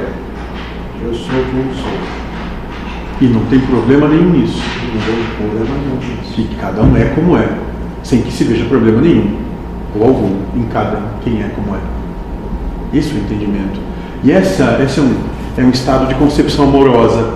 Dá a todo e qualquer um direito de ser, estar e fazer o que bem entender. Mesmo que o que seja, o que, como está ou o que faz, nos contrarie. Ou seja, vá contra tudo que a gente acredita que seja verdade. E isso é amar. Mas a libertadora, eu fui nos meus pais terça, disse, tu vai fazer exames. Tá, eu vou. Não, tu não vai, tu tá mentindo. Tá, então eu não vou, eu tô bem assim. Chorar e balançar a cabeça. E, e- e- aí- eu saí na. Aí. Não, mas eu botei já no tempo. mas eu, não, eu tava numa encruzilhada, eu dizia sim ou não, não, não atendia. Só se eu fosse lá, mas eu tinha que me sacrificar para isso, fazer seus exames e trazer para eles ver. Mas tu acha que isso ia adiantar? Ia saciar o ego? Não, eles queriam que eu ia fazer correr, né? Fazer regime e um monte de Depois que coisa. tu fizesse o exame, tu ia ter que ficar indo pra academia, E- ia pro quiropraxista. É, depois eles iam querer Pilates. o calvície, sei lá, eles iam. Daí depois ia ter que comprar o sítio. Mas eu saí porta fora e eles devem ter. Porque as orelhas estavam quentes, né? Que eu talvez, talvez até morri de lá pra cá. Porque eu saí muito mal de lá. Muito. Mas, Mas tudo bem. isso. Agora tu entende, isso, isso é uma coisa muito particular tua. Tu entende como tudo ao teu redor está sempre te dando a oportunidade de se universalizar.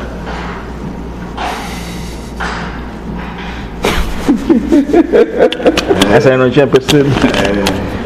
Sim, mas eu tentei, tentei, tentei, tentei. Mas O que, que, que, que o Metão vai dizer com ele? quem tenta não faz. Mas daí, eu, uma hora eu parei de falar e comecei a rir, assim. Pensei que ia cativar eles. Oh, ele tá rindo, ele tá rindo de uma coisa séria. Eu disse, tentei todas as, to, todas os- as armas que eu tinha. que tinha que chorar, então. É, eu não sei, eu, eu- depois eu, a próxima vez eu vou pedir como é que vocês querem que eu me manifeste. Sabe o que tem que fazer? O, o que pode fazer? Sim, É dizer, eu amo vocês também. Muito obrigado porque vocês se preocupam comigo. Essa é a maneira que vocês têm de me dizer que me amam. Eu compreendo. sim, é, tem. Esse é o amor que vocês têm pra mim. Muito obrigado por esse amor todo. Não, vou E tentar. sai, abraça e beija eles. fazer isso. Vou, vou- vou- tem que fazer agora, senão vai ser mais uma hipocrisia, né? Vou, vou fazer. Só que pra abraçar meu pai vai ser uma Olha, quebra de paradigma. né? Sim, sim, sim. É, tá na hora de começar. Alguém, Sim, sim. alguém tem que dar alguém que tu leva um tapa. Sim, Alguém tem que dar o primeiro passo. certo. Que dirá dar um beijo, né? Segundo passo. Treina no Vanderlei. Ah! Por que não, filho de Deus, como teu pai? Sim. É? Tá, tá, tá. Eu não, não vou. Mais um julgamento, mais 10. Não. Aqui já fomos 30 se ele, se ele for. Mas ele vai, vai gastar em remédio pra dor de cabeça. Vamos, vamos continuar senão não se atrasar. É, bom. Então, voltando a falar do ensinamento, perguntamos: por que é importante saber que esse é apenas um mundo percebido? Ou seja, é só algo como é perceptível. E a resposta está na segunda parte do ensinamento de Krishna: viva de forma equânime com as suas percepções. E agora a gente vai falar sobre isso. Né? Destruir as percepções não é deixar de tê-las. Enquanto humanizado o ser não poderá, por exemplo, deixar de sentir frio. Quando a gente estiver no, na matéria da matéria, a gente necessita. O que pode é, a partir do momento que entender que o frio é apenas uma percepção, vivenciá-lo com equanimidade. Ou seja, deixar de ter problema com o frio. Deixar de dizer que o frio é ruim. O frio é frio. Não é bom nem mal. Uns têm prazer com ele, os outros têm sofrimento, mas não é problema meu. Frio é frio. Tá tudo bem. É o que tem, é o frio. Então deixa assim. Olha E- que legal, tá descongelando, que lá fora tá menos, zero- menos zero grau. E, e é interessante porque só, beneficia o cara, porque o cara ia embora da cidade por causa do frio e agora não precisa mais. Ah, isso aí é, é interessante. Isso. Conseguindo isso, passará pelo frio que está sentindo sem morrer de frio. Tem que dizer, ah, estou morrendo de frio. Está morrendo, ele está sofrendo, porque vezes está morrendo mesmo espiritualmente. Né? Passará pelo calor sem morrer de calor. Passará pelo calor sem desejar o frio e vice-versa. E com isso poderá estar em paz e harmonizado com o que tem. E nesse momento não vai sofrer. E essas questões da mente, a criança pequena não dá tanta bola pro frio, porque ainda não incutiu muito a verdade né, do frio. Mas daí começa a ser jovem e tal. Ah, era bom na praia, lá quentinho. Daí começa a vir umas verdades que o frio é ruim, daí fica. Ou não dá bola daqui a pouco muita questão de da roupa que usa, Sim, sim. do brinquedo que brinca, de com quem brinca. Sim. Ele vai. Mas a criança tem menos disso. Deixar ele vir as criancinhas, porque delas é o reino dos céus. O problema das percepções com relação à elevação espiritual não está em tê-las. Então as percepções nós vamos ter o tempo todo. Elas são dadas para a gente, por Deus. Mas a vivência sentimental ligadas, as vivências sentimentais ligadas às incontáveis sensações que o ego cria para incitar o ser constantemente na busca desenfreada do prazer. Ou seja, e como nós vamos viver essas sensações? Porque a nossa mente vai sempre buscar o prazer. Se nós vamos ser escravos desse prazer ou não.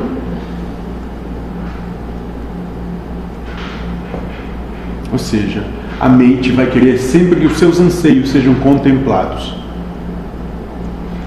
Essas sensações são dadas o cara vai querer ganhar, ter prazer. Ter razão, ser reconhecido, para vivenciar em a sua plenitude todas as posses, paixões e desejos. Ou se vai amar Deus sobre as coisas. Tá frio, tá frio. Eu até queria que tivesse calor. Fica estar na praia, em Maceió, tomando água de coco. Até queria isso. Mas o que eu tenho hoje é frio, então que seja o frio para mim, está tudo bem. Entende? Não é deixar de ter os anseios, mas é não ter a necessidade de sofrer por causa disso. Ou se hoje eu não tiver, como é que chama? Que beber. O Betefon. Detefon para beber, e só tiver Coca-Cola. Eu vou tomar Coca-Cola e vou ficar feliz. Exatamente. Se não tiver Big Mac, vou comer isopor.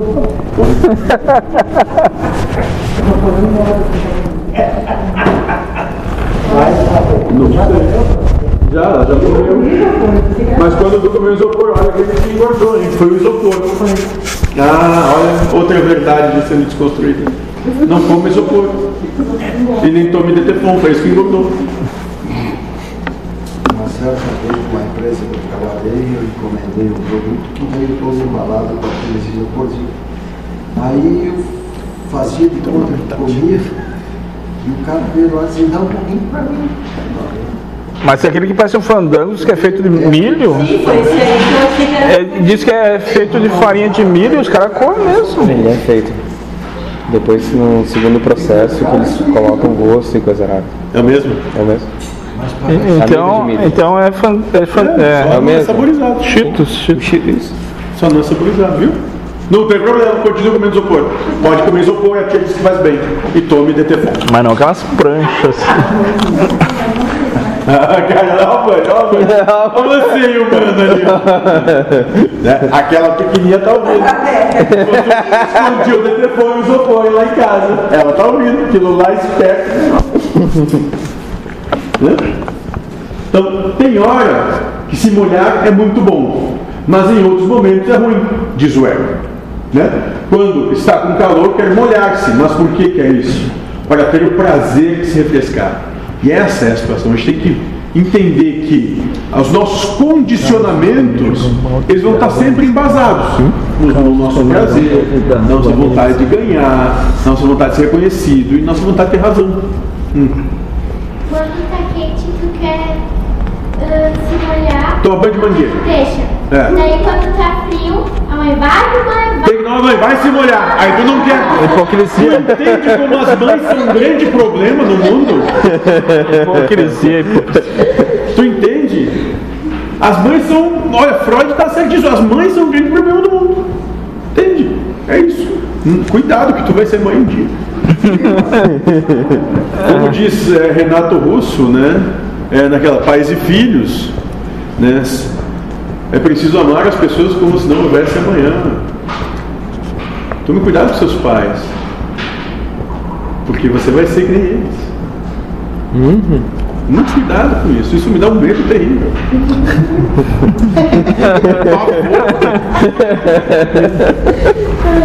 Prefiro tomar da. Olha lá, o o Vanderlei se mexendo. Igual o pai dele.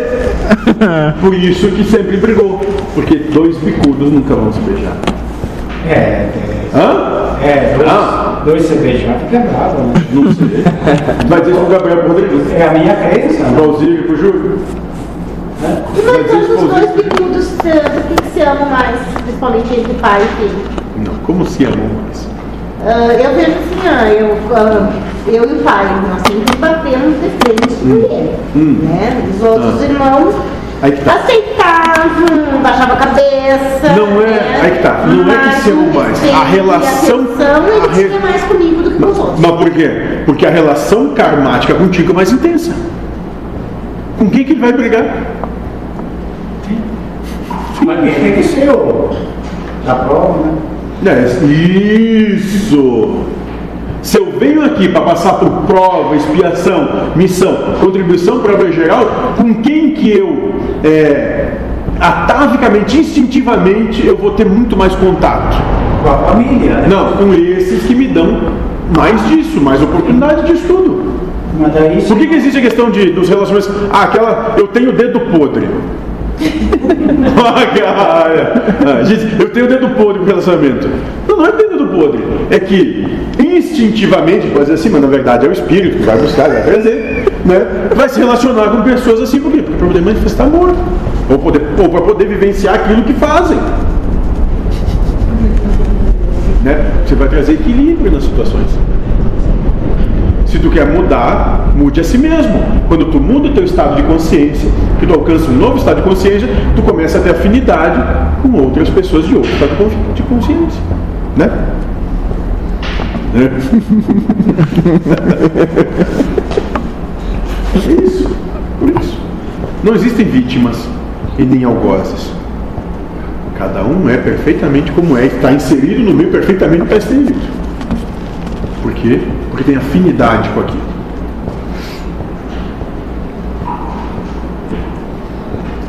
Então, mães não sabem nada na questão de se molhar mesmo. E o que é se refrescar? É uma percepção. A sensação de se refrescar é uma percepção e não uma realidade. Ninguém se refresca. Tem a percepção de estar refrescado. Coisa assim, ah, como é bom nos 30 graus estar lá, tomando banho de piscina, tomando banho de banheira, de mangueira que seja. É só percepção. Ou seja, é o prazer que isso dá. Mas não tem nada de errado com isso. Certas percepções.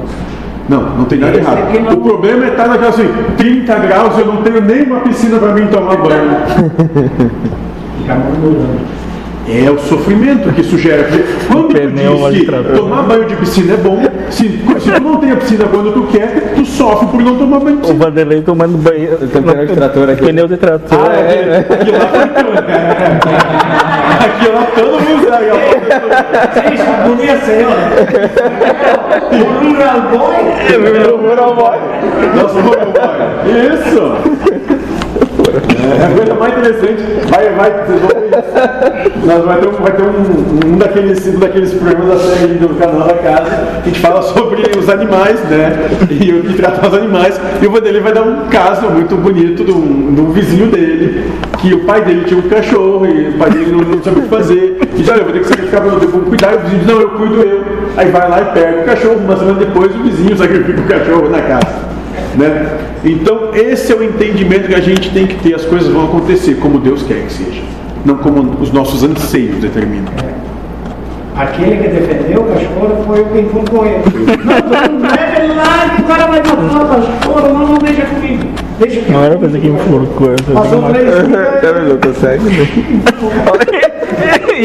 Não era pra dizer que enforcou, nem que ergueu, assim, nem que tirou, que- jogou na parede. Não não era falou os pra nomes dizer. dessa vez, né? Ainda que não falou, Não falou os nomes dessa vez. Deixa discreto. Ele já limpou a camisa. Mas esse o Eu vou entendimento. parar de arrumar. As coisas vão acontecer de acordo com a vontade de Deus, não na nossa vontade. E que o que acontece nos contraria se a gente cria expectativa, percepção e verdade de que o que acontece é ruim. Quando a gente faz isso, a gente luta com Deus. Mas daí que agora, né, com o entendimento, vai passando, a gente vai aprendendo, então dá, dá pra ver que, ah, mas ele mataram o cachorro. Matar louco, mas. Aí quando minha filha soube, ela queria. Mas daí, lá na Frangosul, lá na Frangosul eles enforcam não sei quantas mil galinhas por dia. É, é, é, isso. E daí todo mundo vai lá e compra, tô só dizendo, né? E daí todo mundo vai lá e compra, faz um galeto e lambe os beijos. Isso, Mas foi, mo foi morto igual, foi morto igual. Mas isso é a condição cultural que É. Agora, Mas olha, Ah. a piada de galinha roubada é bem boa.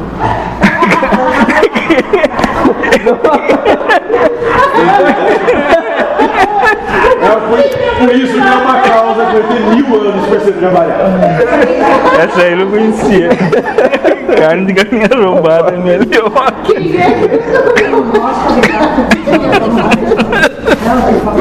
Eu acho que não, mas. Por que, que uma galinha pode matar e um gato não pode comer o gato e matar ele? Mas por que comer o gato? Mas por que comer a galinha? Porque a galinha veio para ser comida e o E o gato. gato? Olha, mas, mas olha, olha como, olha como, como a mente trabalha defendendo a verdade que ela colocou inalterável. É isso. É, isso. É como a questão de filho. É então- Filho tem que ser. É a mesma coisa. Ó, não tem lugar que come cachorro, não tem lugar que comer gato. É como na nossa não come cultura. É como na nossa cultura falar mal de mãe. Não, porque mãe é aquela coisa assim, nossa, é intocável. Representante Mãe do filho. é intocável. é isso aí. Entende? Isso. Então, a proposta é, é trazer esses assuntos à baila para a gente começar a perceber de- a nossa própria hipocrisia, né? Para que a gente possa, com isso, trabalhar nós mesmos. Ainda não. Mas se ele Hipocrisia, eu não sei É ótimo. Qual é a minha hipocrisia? Então, Mais uma. Não quer dizer que não acabe com Ah, a eu já vida estou brócolis, por exemplo. brincando assim. Sim. Mata o brócolis. Carne para mim. Tá, mas é a sua. Isso. Eu queria imaginar o brócolis saindo. Não, mas perfeito. Mas olha, mas olha, olha a espiritualidade, o que é entendimento de vida? Vida, né? É todo, é todo aquele, todo aquele, aquele Organismo. ser, aquele organismo que tem uma animação espiritual, aí tem vida. Então, ou seja, no brócolis a vida. Quando tu come um brócolis, uma cenoura, uma alface, tu tá matando da mesma forma, espiritualmente falando. Tanto faz se é um brócolis, uma cenoura, uma galinha, um cachorro, um cavalo, uma pessoa, Um corpo. espiritualmente é a mesma coisa.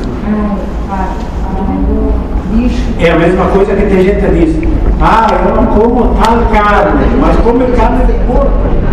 É, mas é tudo a mesma coisa. Não, mas aí, não, calma. Olha, olha aí, isso- mas a questão é, não vamos jogar. Se uma pessoa diz, olha, eu, eu tenho ojeriza a comer galinha, tudo bem. Qual é o problema? Deixa ele ter ojeriza. A questão é que, porque tu não come galinha, dizer que todo mundo não pode comer galinha. Exatamente. É impor a tua verdade para o outro. Então, tu tem todo o direito de dizer, eu não como carne. Todo o direito, não tem problema nenhum. O problema é tu dizer que isso é verdade e tem que ser assim para todo mundo. Não. Isso. Não. Cada um, cada um. Isso, cada um. É isso, exato. Exatamente isso. Cada um dando a liberdade de ser e sair fazer. Aí, eu dizer que todo mundo que ama sushi. Todo mundo torce o nariz quando que ama sushi. Eu adoro sushi. Eu também, eu como. Sushi com detefon. Deve ser bem bom. Tripom. Sushi. Eu amo sushi. Com detefon deve ser melhor ainda. Vamos descobrir. Comidinha sem graça. Detefon, isopor e sushi. Eu sou pobre, daí é. Ah. Eu comprei uma merluza e molho show e fiz em casa. daí não, não, não deu muito certo. É, os caras vêm até hoje. Um sushi com detector. Sushi. E isopor. Não é xixi. Não é xixi, tu falou xixi. Aí, o problema é dele. Se ele quer também. Não se mexe. Entendeu? É Então esse é o entendimento. Né? Nós só vamos conquistar, manifestar o amor quando a gente der liberdade. Porque na medida que a gente busca aprisionar o outro, a gente está se aprisionando também. É um reflexo. Só vamos conseguir manifestar esse amor dando liberdade.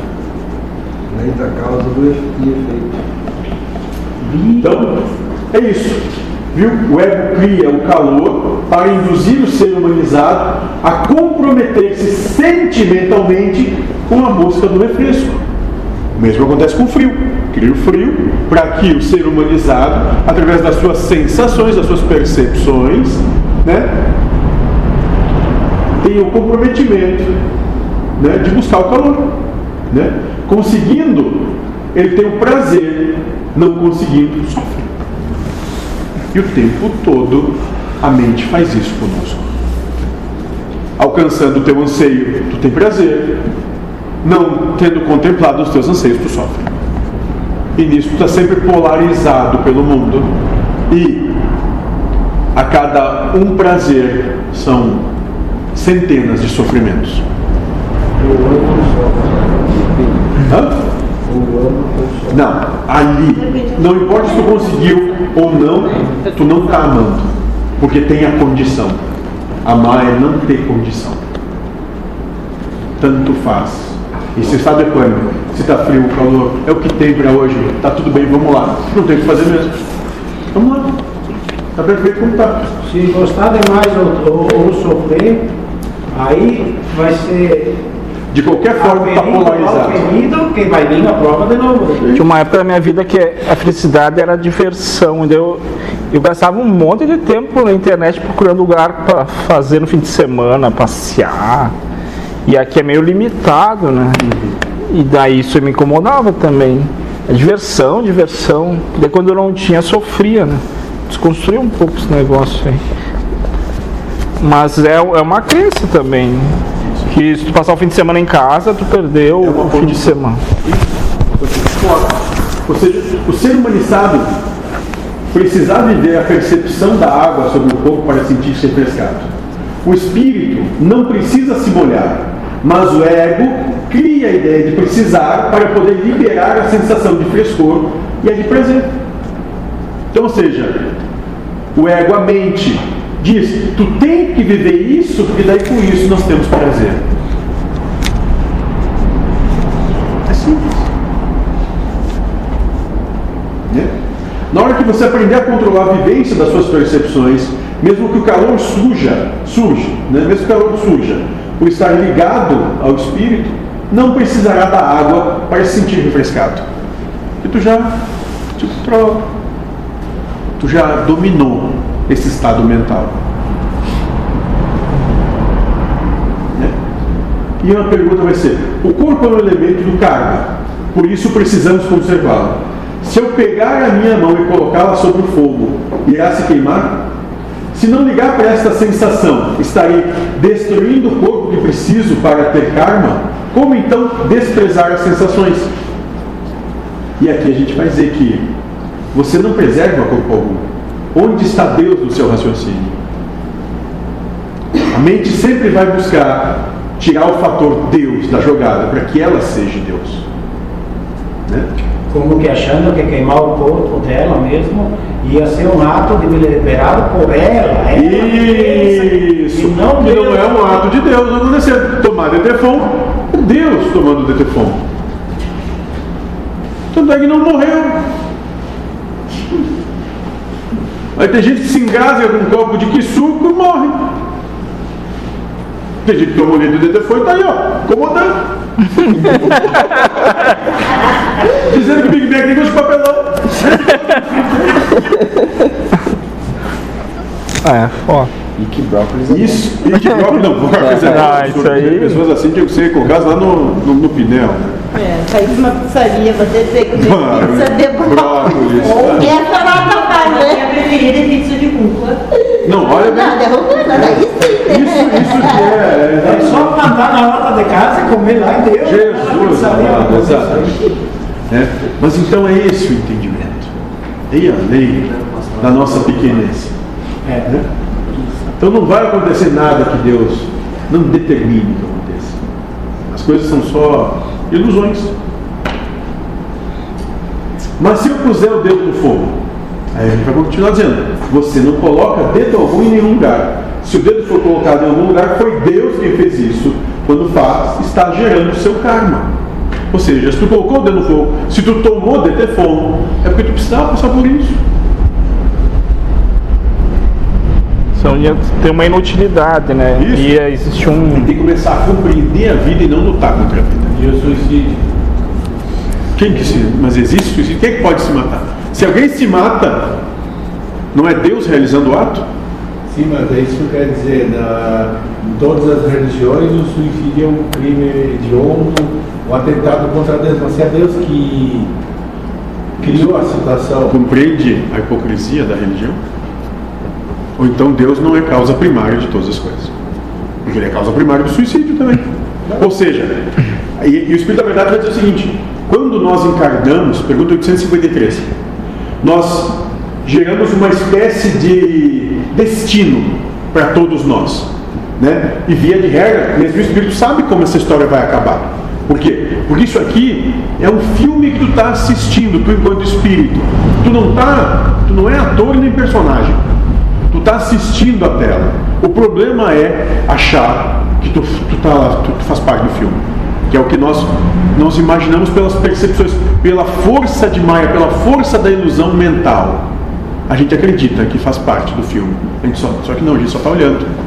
Então o espírito já sabe, via de regra, como vai desencarnar? Inclusive se for tiver desencarnar enquanto suicida.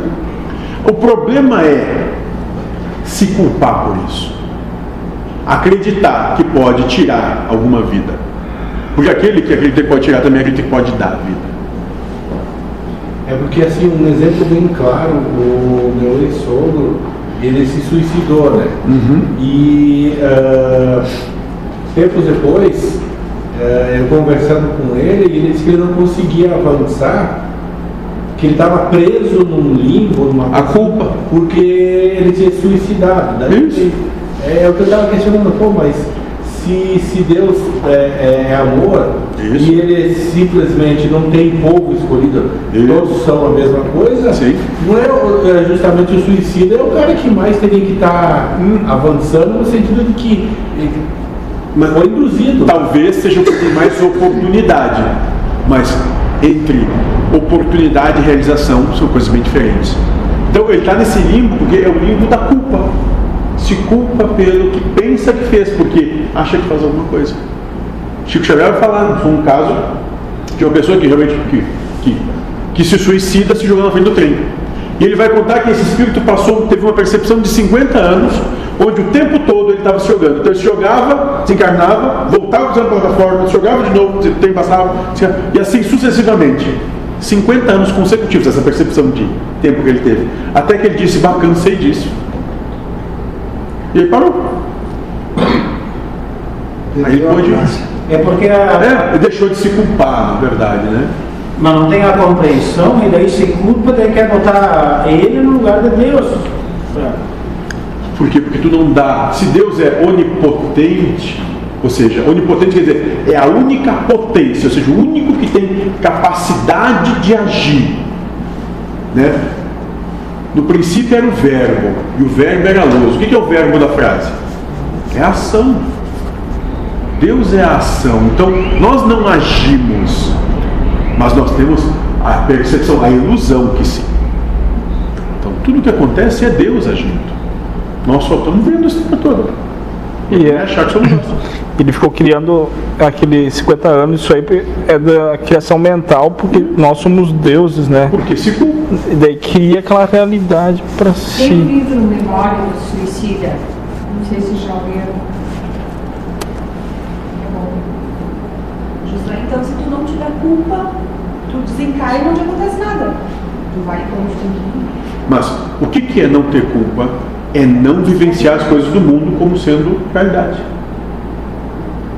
É compreender que Deus é tudo, tudo é Deus, que Deus é causa primária de todas as coisas, que tudo acontece pela vontade de Deus. Se é assim, que culpa tu pode realmente ter? Entende? E a amorosidade está muito nisso. É colocar tudo isso em prática, vivenciar isso como real. É compreender que se Deus é tudo, tudo é Deus, o dia que eu dou uma topada numa pedra, tá tudo bem. Eu vou, eu vou ter a dor, mas eu não preciso do sofrimento de começar a dizer, ah, mas que M, por que, que eu fui bater nessa pedra? Aconteceu, vida que segue, dá, ri disso. Porque é engraçado. Nós somos ridículos, todos nós. Quer perguntar alguma coisa? Ah, então, se eu Hum, ah, e eu não hum. Então, eu não irei pro inferno ou pro umbral. É, é mais, é um pouco mais profundo isso. Umbral, inferno, é só uma ideia que tu tem.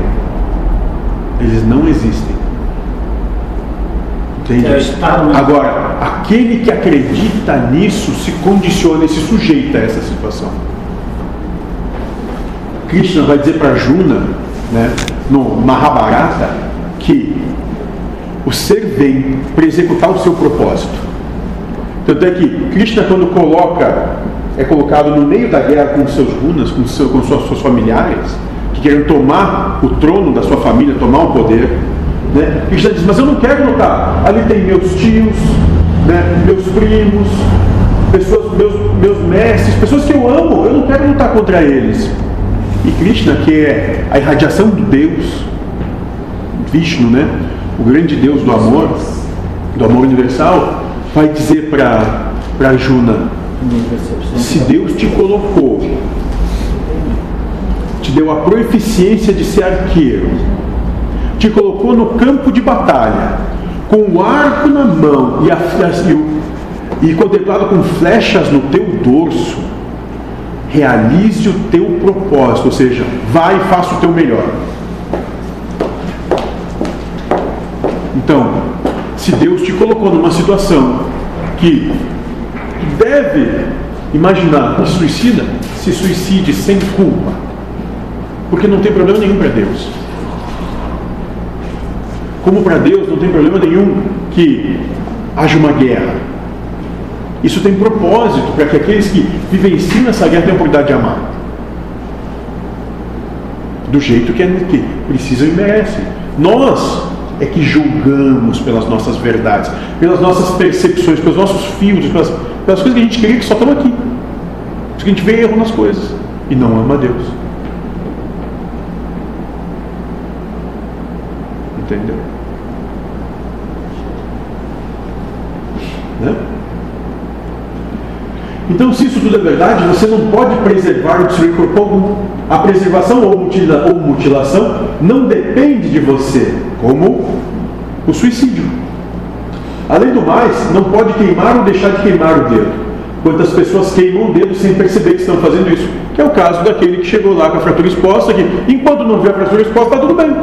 Quando viu, ficou horrorizado. E essa é a primeira questão a respeito da sua pergunta. Mas há outros tópicos a se falar. Será que colocar a mão sobre o fogo queima? Olha bem, e esse é entendimento. Desculpe, mas tem hindu que anda sobre o fogo com os pés descalços e não se queima. E a gente não está falando em não sentir dor, mas em não queimar a pele ao fazer e não fazer bolhas. Tem, essas coisas acontecem. Então queima? Não sei. Talvez para mim sim, para outros não. Por isso que não tem verdade alguma. Ninguém é dono de razão alguma. A ciência não consegue explicar esse fenômeno. Sabe por quê? Porque a ferida e as bolhas não são feitas pelo fogo, mas surge da mente da personalidade humana que o espírito está ligado. Então tu pode tomar um litro de Detefon e não morrer. Alguém pode tomar um copinho de 50 ml e desencarnar. Porque é uma ilusão mental, né? Por isso que. Porque se não for a tua hora, pode cair 10 raios na tua cabeça que tu não vai. 22 vezes quase morreu. Em algumas ele consegue. Era só pra testar essas coisas. Ó, hipocrisia. Algum- É. Essa aí que nós vamos Essa aí foi. Essa aí foi. Essa aí gosto. Eu tenho certeza. Eu ter que não vir mais fazer. Ó, hipocrisia também. Então veja, concordo que tem que preservar esse corpo, mas precisa compreender que a melhor preservação começa quando se vence o karma e não quando se cuida dele fisicamente. Porque muito além de qualquer corpo, tem o teu propósito de existência. Que que. Não, e dá pra ver num acidente de carro que é tudo amassado, morre três e não acontece nada. Não teve no acidente Daí- o cara de Chapecó lá que caiu Sim, o avião, avião e um inteiro. sobreviveu? A uma queda de avião? É mais sortudo, mais sortudo. É, não, que não era qualquer momento. momento, foi desencarnar depois. Uma coisa besta lá, né? Aconteceu com ele. É, não sei, não era o momento. Não, teve, não é questão de sorte, não era um Não, não é o É, momento. tem exemplos todos os instantes. Como Cristo enviou, viemos aqui para vencer o mundo. Se esse, se essas são as suas percepções, a gente pode dizer que você vem aqui para vencê-las e não entregar-se a elas. Transcender e não se escravizar. Só que essa vitória, nem você, nem nenhum outro espírito encarnado conseguirá por si mesmo. Deus não vai dar. Os seres humanos não conseguem nada. Será que Deus dará vitória sobre as percepções? Quando fará isso? Quando é que é que a gente vai conseguir a vitória? Quando a gente vencer a prova, Porque eu, durante muito tempo, 18 anos, tomei analgésico para dores de cabeça. E Ah. eu culpava por isso, a família me cobrava, parasse. Nunca tive problema de saúde quando com medicamento, mas tomava muito, vício. E de repente, acho que ganhei de consciência alguma coisa, parei de me culpar, entreguei para Deus, assim. A "Vou prova." E o marido parou, parou um pouco. Ah, o pai parou de encher o saco. O marido parou de encher o sangue. reclamar e eu parei de me culpar, Isso, perfeito, perfeito. E a resposta é exatamente essa. Aí, Quando tu do tiver merecimento. Dia pra noite eu só ouvi na minha mente. Agora chega. No outro dia eu não. Alcançou o merecimento, acabou a prova, cessou o problema. Mas aí seria assim, Josué. Acabou o propósito. Entreguei pra Deus, me culpar. A hora que Ótimo. eu Mas tudo na tua vida que tu entregar na mão de Deus, cessou o problema. A questão é e despossuir o problema. Talvez me amei mais mesmo tomando. Porque, como, como o mentor já falou aqui para algumas pessoas, a gente luta até pelo nosso sofrimento. Diz que já ouviram isso. É verdade. Até pelo nosso sofrimento. Esse nem seja. Então, Isso aí é que um viciado geralmente acha assim. Também se dá conta que tu tá sofrendo. E tu né? briga por Ele aquilo. se culpa, todo se vejo por mim. Fumei anos, fumo, né? Não fumo, tô, tô fumando há duas semanas. Né? Mas é aquela coisa. A vida inteira se culpando. É a mesma coisa quem bebe. isso. Né? Quando deixar de ter questão, bebo, ah, bebo, bebo, sei lá se bebo, Deus quer que beba, bebo. Se Deus não quiser, não bebo mais, está na mão de Deus. Cessa, porque o problema é que a gente fica o tempo todo comendo a maçã, achando que é senhor da verdade, do bem e do mal, do certo e errado. É E isso. o que eu percebi, então, esse vício foi dado, porque ele foi tirado de uma hora para outra, não tem mais vontade de tomar. Nós, vamos- nós vamos pegar o livro do Espírito para te ler a pergunta 459. Tá precisando ler ela. Mas eu queria reforçar, então, é isso mesmo, a comprovação. É óbvio isso. E é o que o Krishna vai dizer aqui, ó. Quando fizer o que o Krishna ensina, tratar com equanimidade as diversas percepções que tem. Dizer, tanto faz, seja que a vontade de Deus seja feita e não a minha. O que vier, vem bem. É isso, exatamente isso. Acabou a prova. Acabou o sofrimento. É, Deus e as doenças é, é, são a mesma coisa, vamos dizer assim. Deus é tudo e tudo é Deus. Sim, sim, é, tem mais. Mas não é o, Exato. o elemento. Mas que- isso. A questão é sempre interna. Então Deus lhe dará percepção de frio, mas você não deve vivê-lo morrendo de frio. Viver assim não é ser equânime, não é alcançar o caminho do meio, é, não é estar equilibrado na situação. Sem vivenciar polaridade. Vivenciar o frio morrendo de frio não é harmonizar-se nem estar em paz, é entregar-se ao mundo, servir a materialidade. Agora, servir a Deus compete sentir o frio que Ele cria, mas manter-se ao mesmo tempo equânime. Tá frio? Tá. Tá tudo bem, tá frio. Né? É inverno, é bom, é para ter frio mesmo. Bora. Tem uns que tentam ser feliz com aquilo, se agasalhando com café quente, chá, chocolate quente. Mas talvez também está polarizando daí o, o, o outro prazer, extremo. né? É, O um- frio. querendo ter o, é melhor ficar neutro, melhor ficar neutro. Tá frio, tá frio, vamos lá, vamos tomar sopa todo mundo. Ah, mas a gente passa o verão inteiro pensando em chegar em inverno pra tomar um chocolate quente. Não pode tomar, pode. Eu deixo. Tome teu chocolate Eu quente no deixo. inverno, no verão, Aí tá tanto só prazer, né? Felicidade. Não, eu deixo, eu deixo. Pode tomar. E aí tá. E como manter-se equânime com o frio? Estou com frio. Se conseguir vestir um casaco, ótimo. Mas se não conseguir, ótimo também. Em nenhum momento vou reclamar do frio, pois ele é dado por Deus. Como dor de cabeça. É isso. Eu não tenho problema prazer, gostar, preferência, mas A questão é depender disso. depende disso. Às Depender. vezes a gente se culpa até do prazer, de buscar o prazer. Mas tem esse direito. Não tem problema nenhum. O problema é tu depender que sempre tenha prazer para te poder estar bem. Tem que saber que, como tu vai vivenciar o prazer, tu vai vivenciar o desprazer também. E tá tudo bem. Não tem problema nenhum. Esse é o trabalho que o espírito pode fazer sentimental. Para aquele que busca não viver o frio e o calor sem desacordo com o que é percebido. Deus dá a paz e a harmonia com a percepção. Simples. Quando não tem mais a contrariedade, tu está em paz e harmonia com o que acontece. Acabou o teu problema. Portanto, não queira não sentir frio e nem sofra ao senti-lo. Não queira não sentir o calor, mas também não se entregue à sensação de quente vibrando. Viva com a mesma emoção sempre. Estado equânime, com apatia em relação às coisas do mundo. Isso é dar muito valor ao externo, talvez, essa percepção, né? Está sempre olhando externo, fora. Trabalhar o interno. Isso. Se tu cortar um pouco isso aí. Porque quando tu não, não tiver mais olhar no externo, tu te obriga a olhar para dentro. Sim.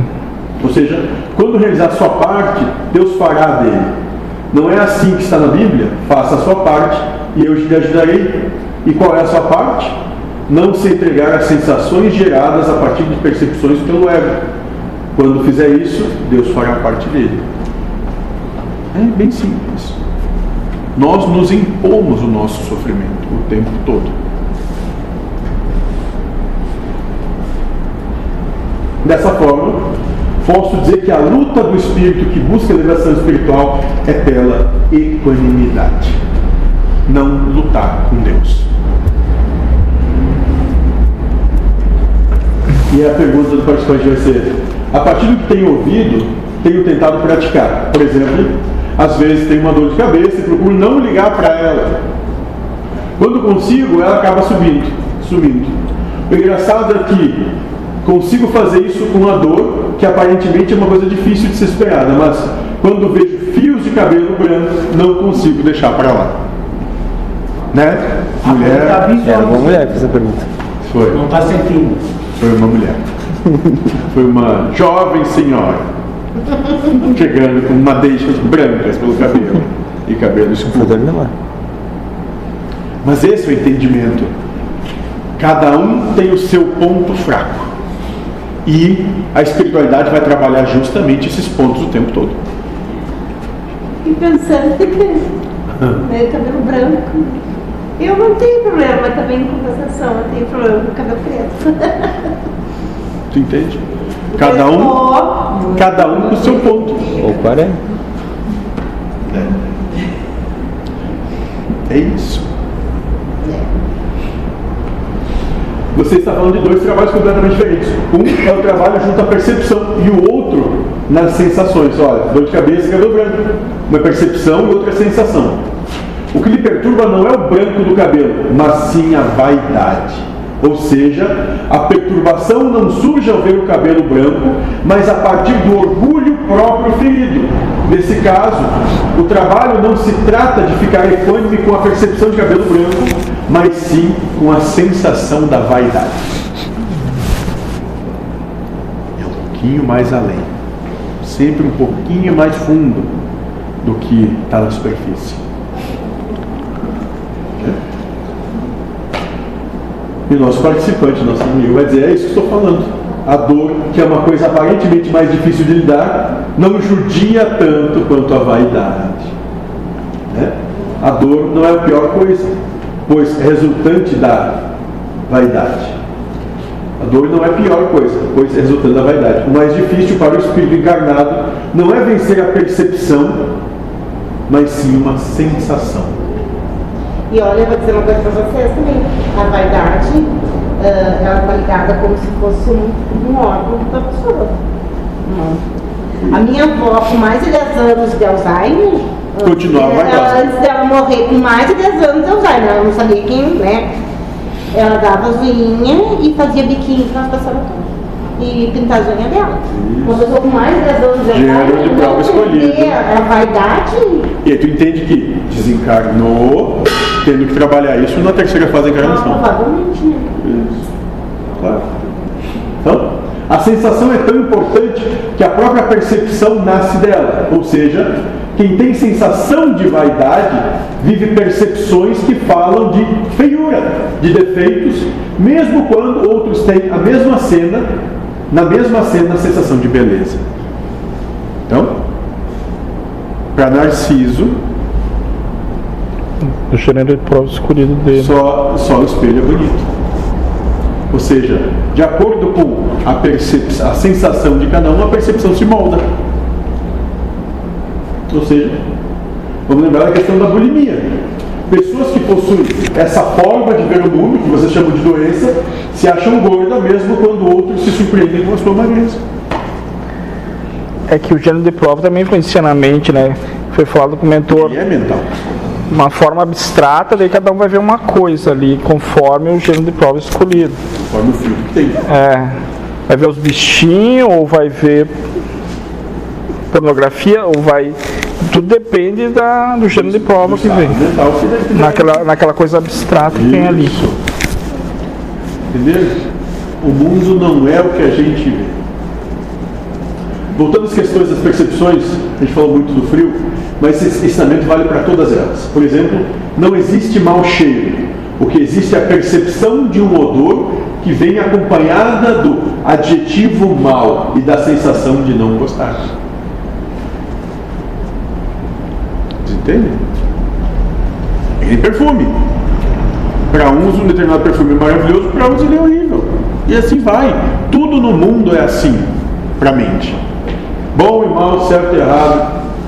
O cheiro não existe, é uma percepção que Deus lhe dá. Ao mesmo tempo, propõe a ideia de que é mal. Tudo isso para dar ao espírito uma oportunidade de optar pela equanimidade, demonstrando assim seu amor a Deus acima do cheiro. E pode parecer muito pequeno, mas a gente entrega a nossa paz por qualquer coisa. A gente vende a nossa paz por qualquer coisa. Gente a nossa paz por um peito. Isso, ri porque é ridículo, mas a gente faz isso o tempo todo. Hipocrisia. Não é pelo, é hipocrisia, não é pelo tudo. Vende a paz porque o outro foi no banheiro. Vê se pode, como se, como se não fosse no banheiro. Entende como é que pode não. Isso, entende a hipocrisia?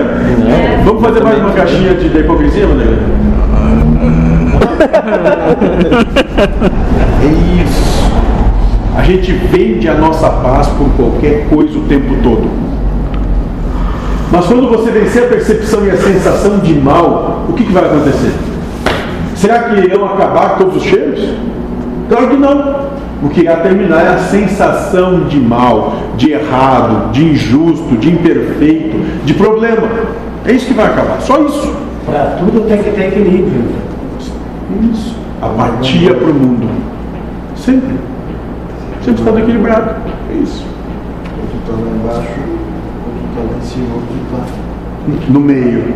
Caminho bem aristotélico. O o equilíbrio é o- a sensação De não contrariedade e nem de prazer em relação ao mundo.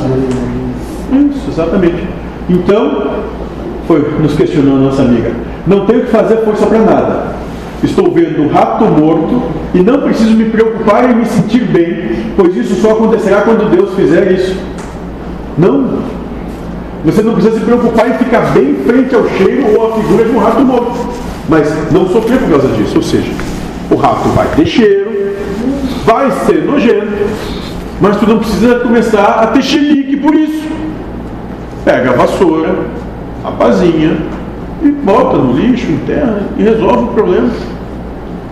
Né? Agora, isso a gente está falando de rato, mas a gente pode falar de relacionamento. É como se quem aqui é casado, ou tem relacionamento, uma coisa assim, ou já teve, né? É. É coisa chegar em casa e encontrar teu cônjuge dormindo, ou tendo relação sexual com teu irmão ou tua irmã. Então, o que, que- o que, que o sistema humano diz? Vai lá e senta o pau nos dois. Entende? Pega, sei lá, o ferro de passar e acaba com os dois. Mas aquele que, tem, que vive em estado equânime vai dizer assim: bom, vocês estão aí, tudo bem. A casa é minha. Não, não é? Saiu ele. A casa é minha, é. Vamos fazer isso na casa de vocês. Deu. Sem precisar fazer escândalo, briga, revolução, se achar vítima, dizer que estão errados. Não. Tá, Eu não quero mais isso, tá tudo bem. Vamos lá, sejam felizes. Esse, essa é a apatia em relação às paixões do mundo. O que, que foi?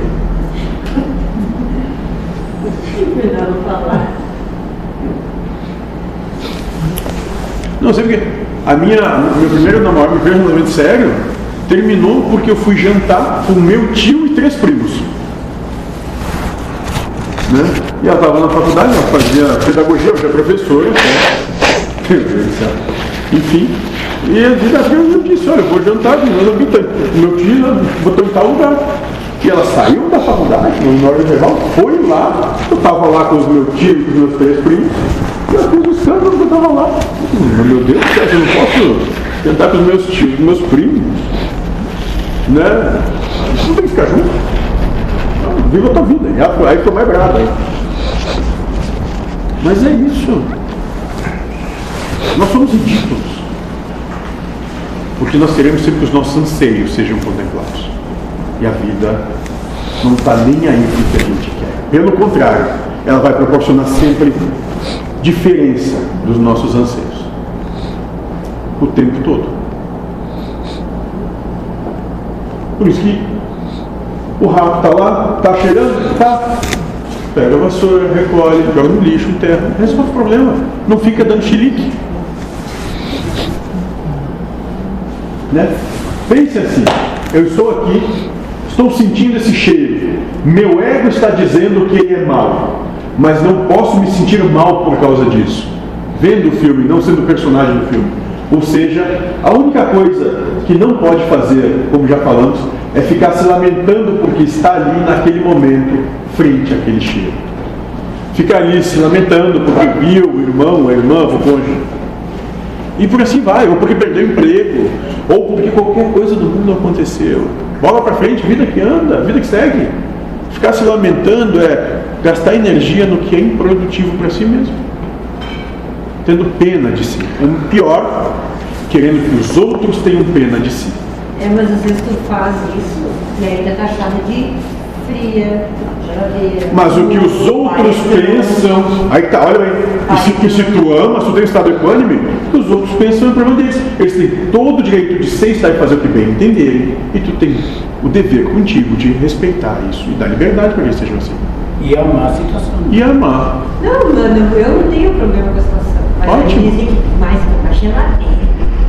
Mas tu tem o problema de ser chamado de geladeira, olha aí. Não é que eu não tô aí, mas gente, o negócio de é uma geladeira, não, não é que eu não gosto, é que eu não tô nem aí. Isso. A minha mãe diz pra mim que eu sou dificílimo de conviver. Tipo, é, é de rabo gêmeo. É.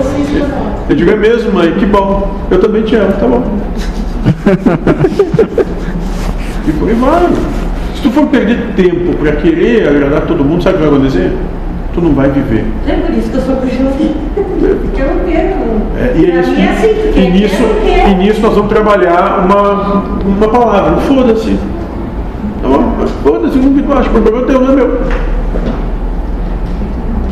Porque nós nunca vamos agradar ninguém. Pasmem, nem a nós mesmos. Principalmente mãe não agrada filho nunca, né? Todos os filhos sempre reclamam. Esse dia me fizeram a pergunta, o que vai fazer lá? Eu disse, ah, eu vou lá. Aí eu penso assim, tá, vou, vou, estou aprendendo a amar. Ah, vai deixar de ser geladeira? Olha, talvez possa dizer pelo, tal- talvez pelo contrário, eu vou é, baixar mais a temperatura do termostato. Eu devia ter dito isso. Não, me- não me veio, né? É que Então, às vezes, eu, às vezes eu dou risada. Porque às vezes a coisa é tão ridícula, a gente sabe, né? Que em vez de eu me defender, eu dou risada. Mas é E aí claro. depois eu perco a oportunidade, porque bom, eu queria dizer tal coisa, mas eu começo a dar risada. É, dá dizer o que? Não vale a pena perder tempo. Certo? Se não temos mais perguntas. E já é 10 horas, 10 para 7, coisa boa.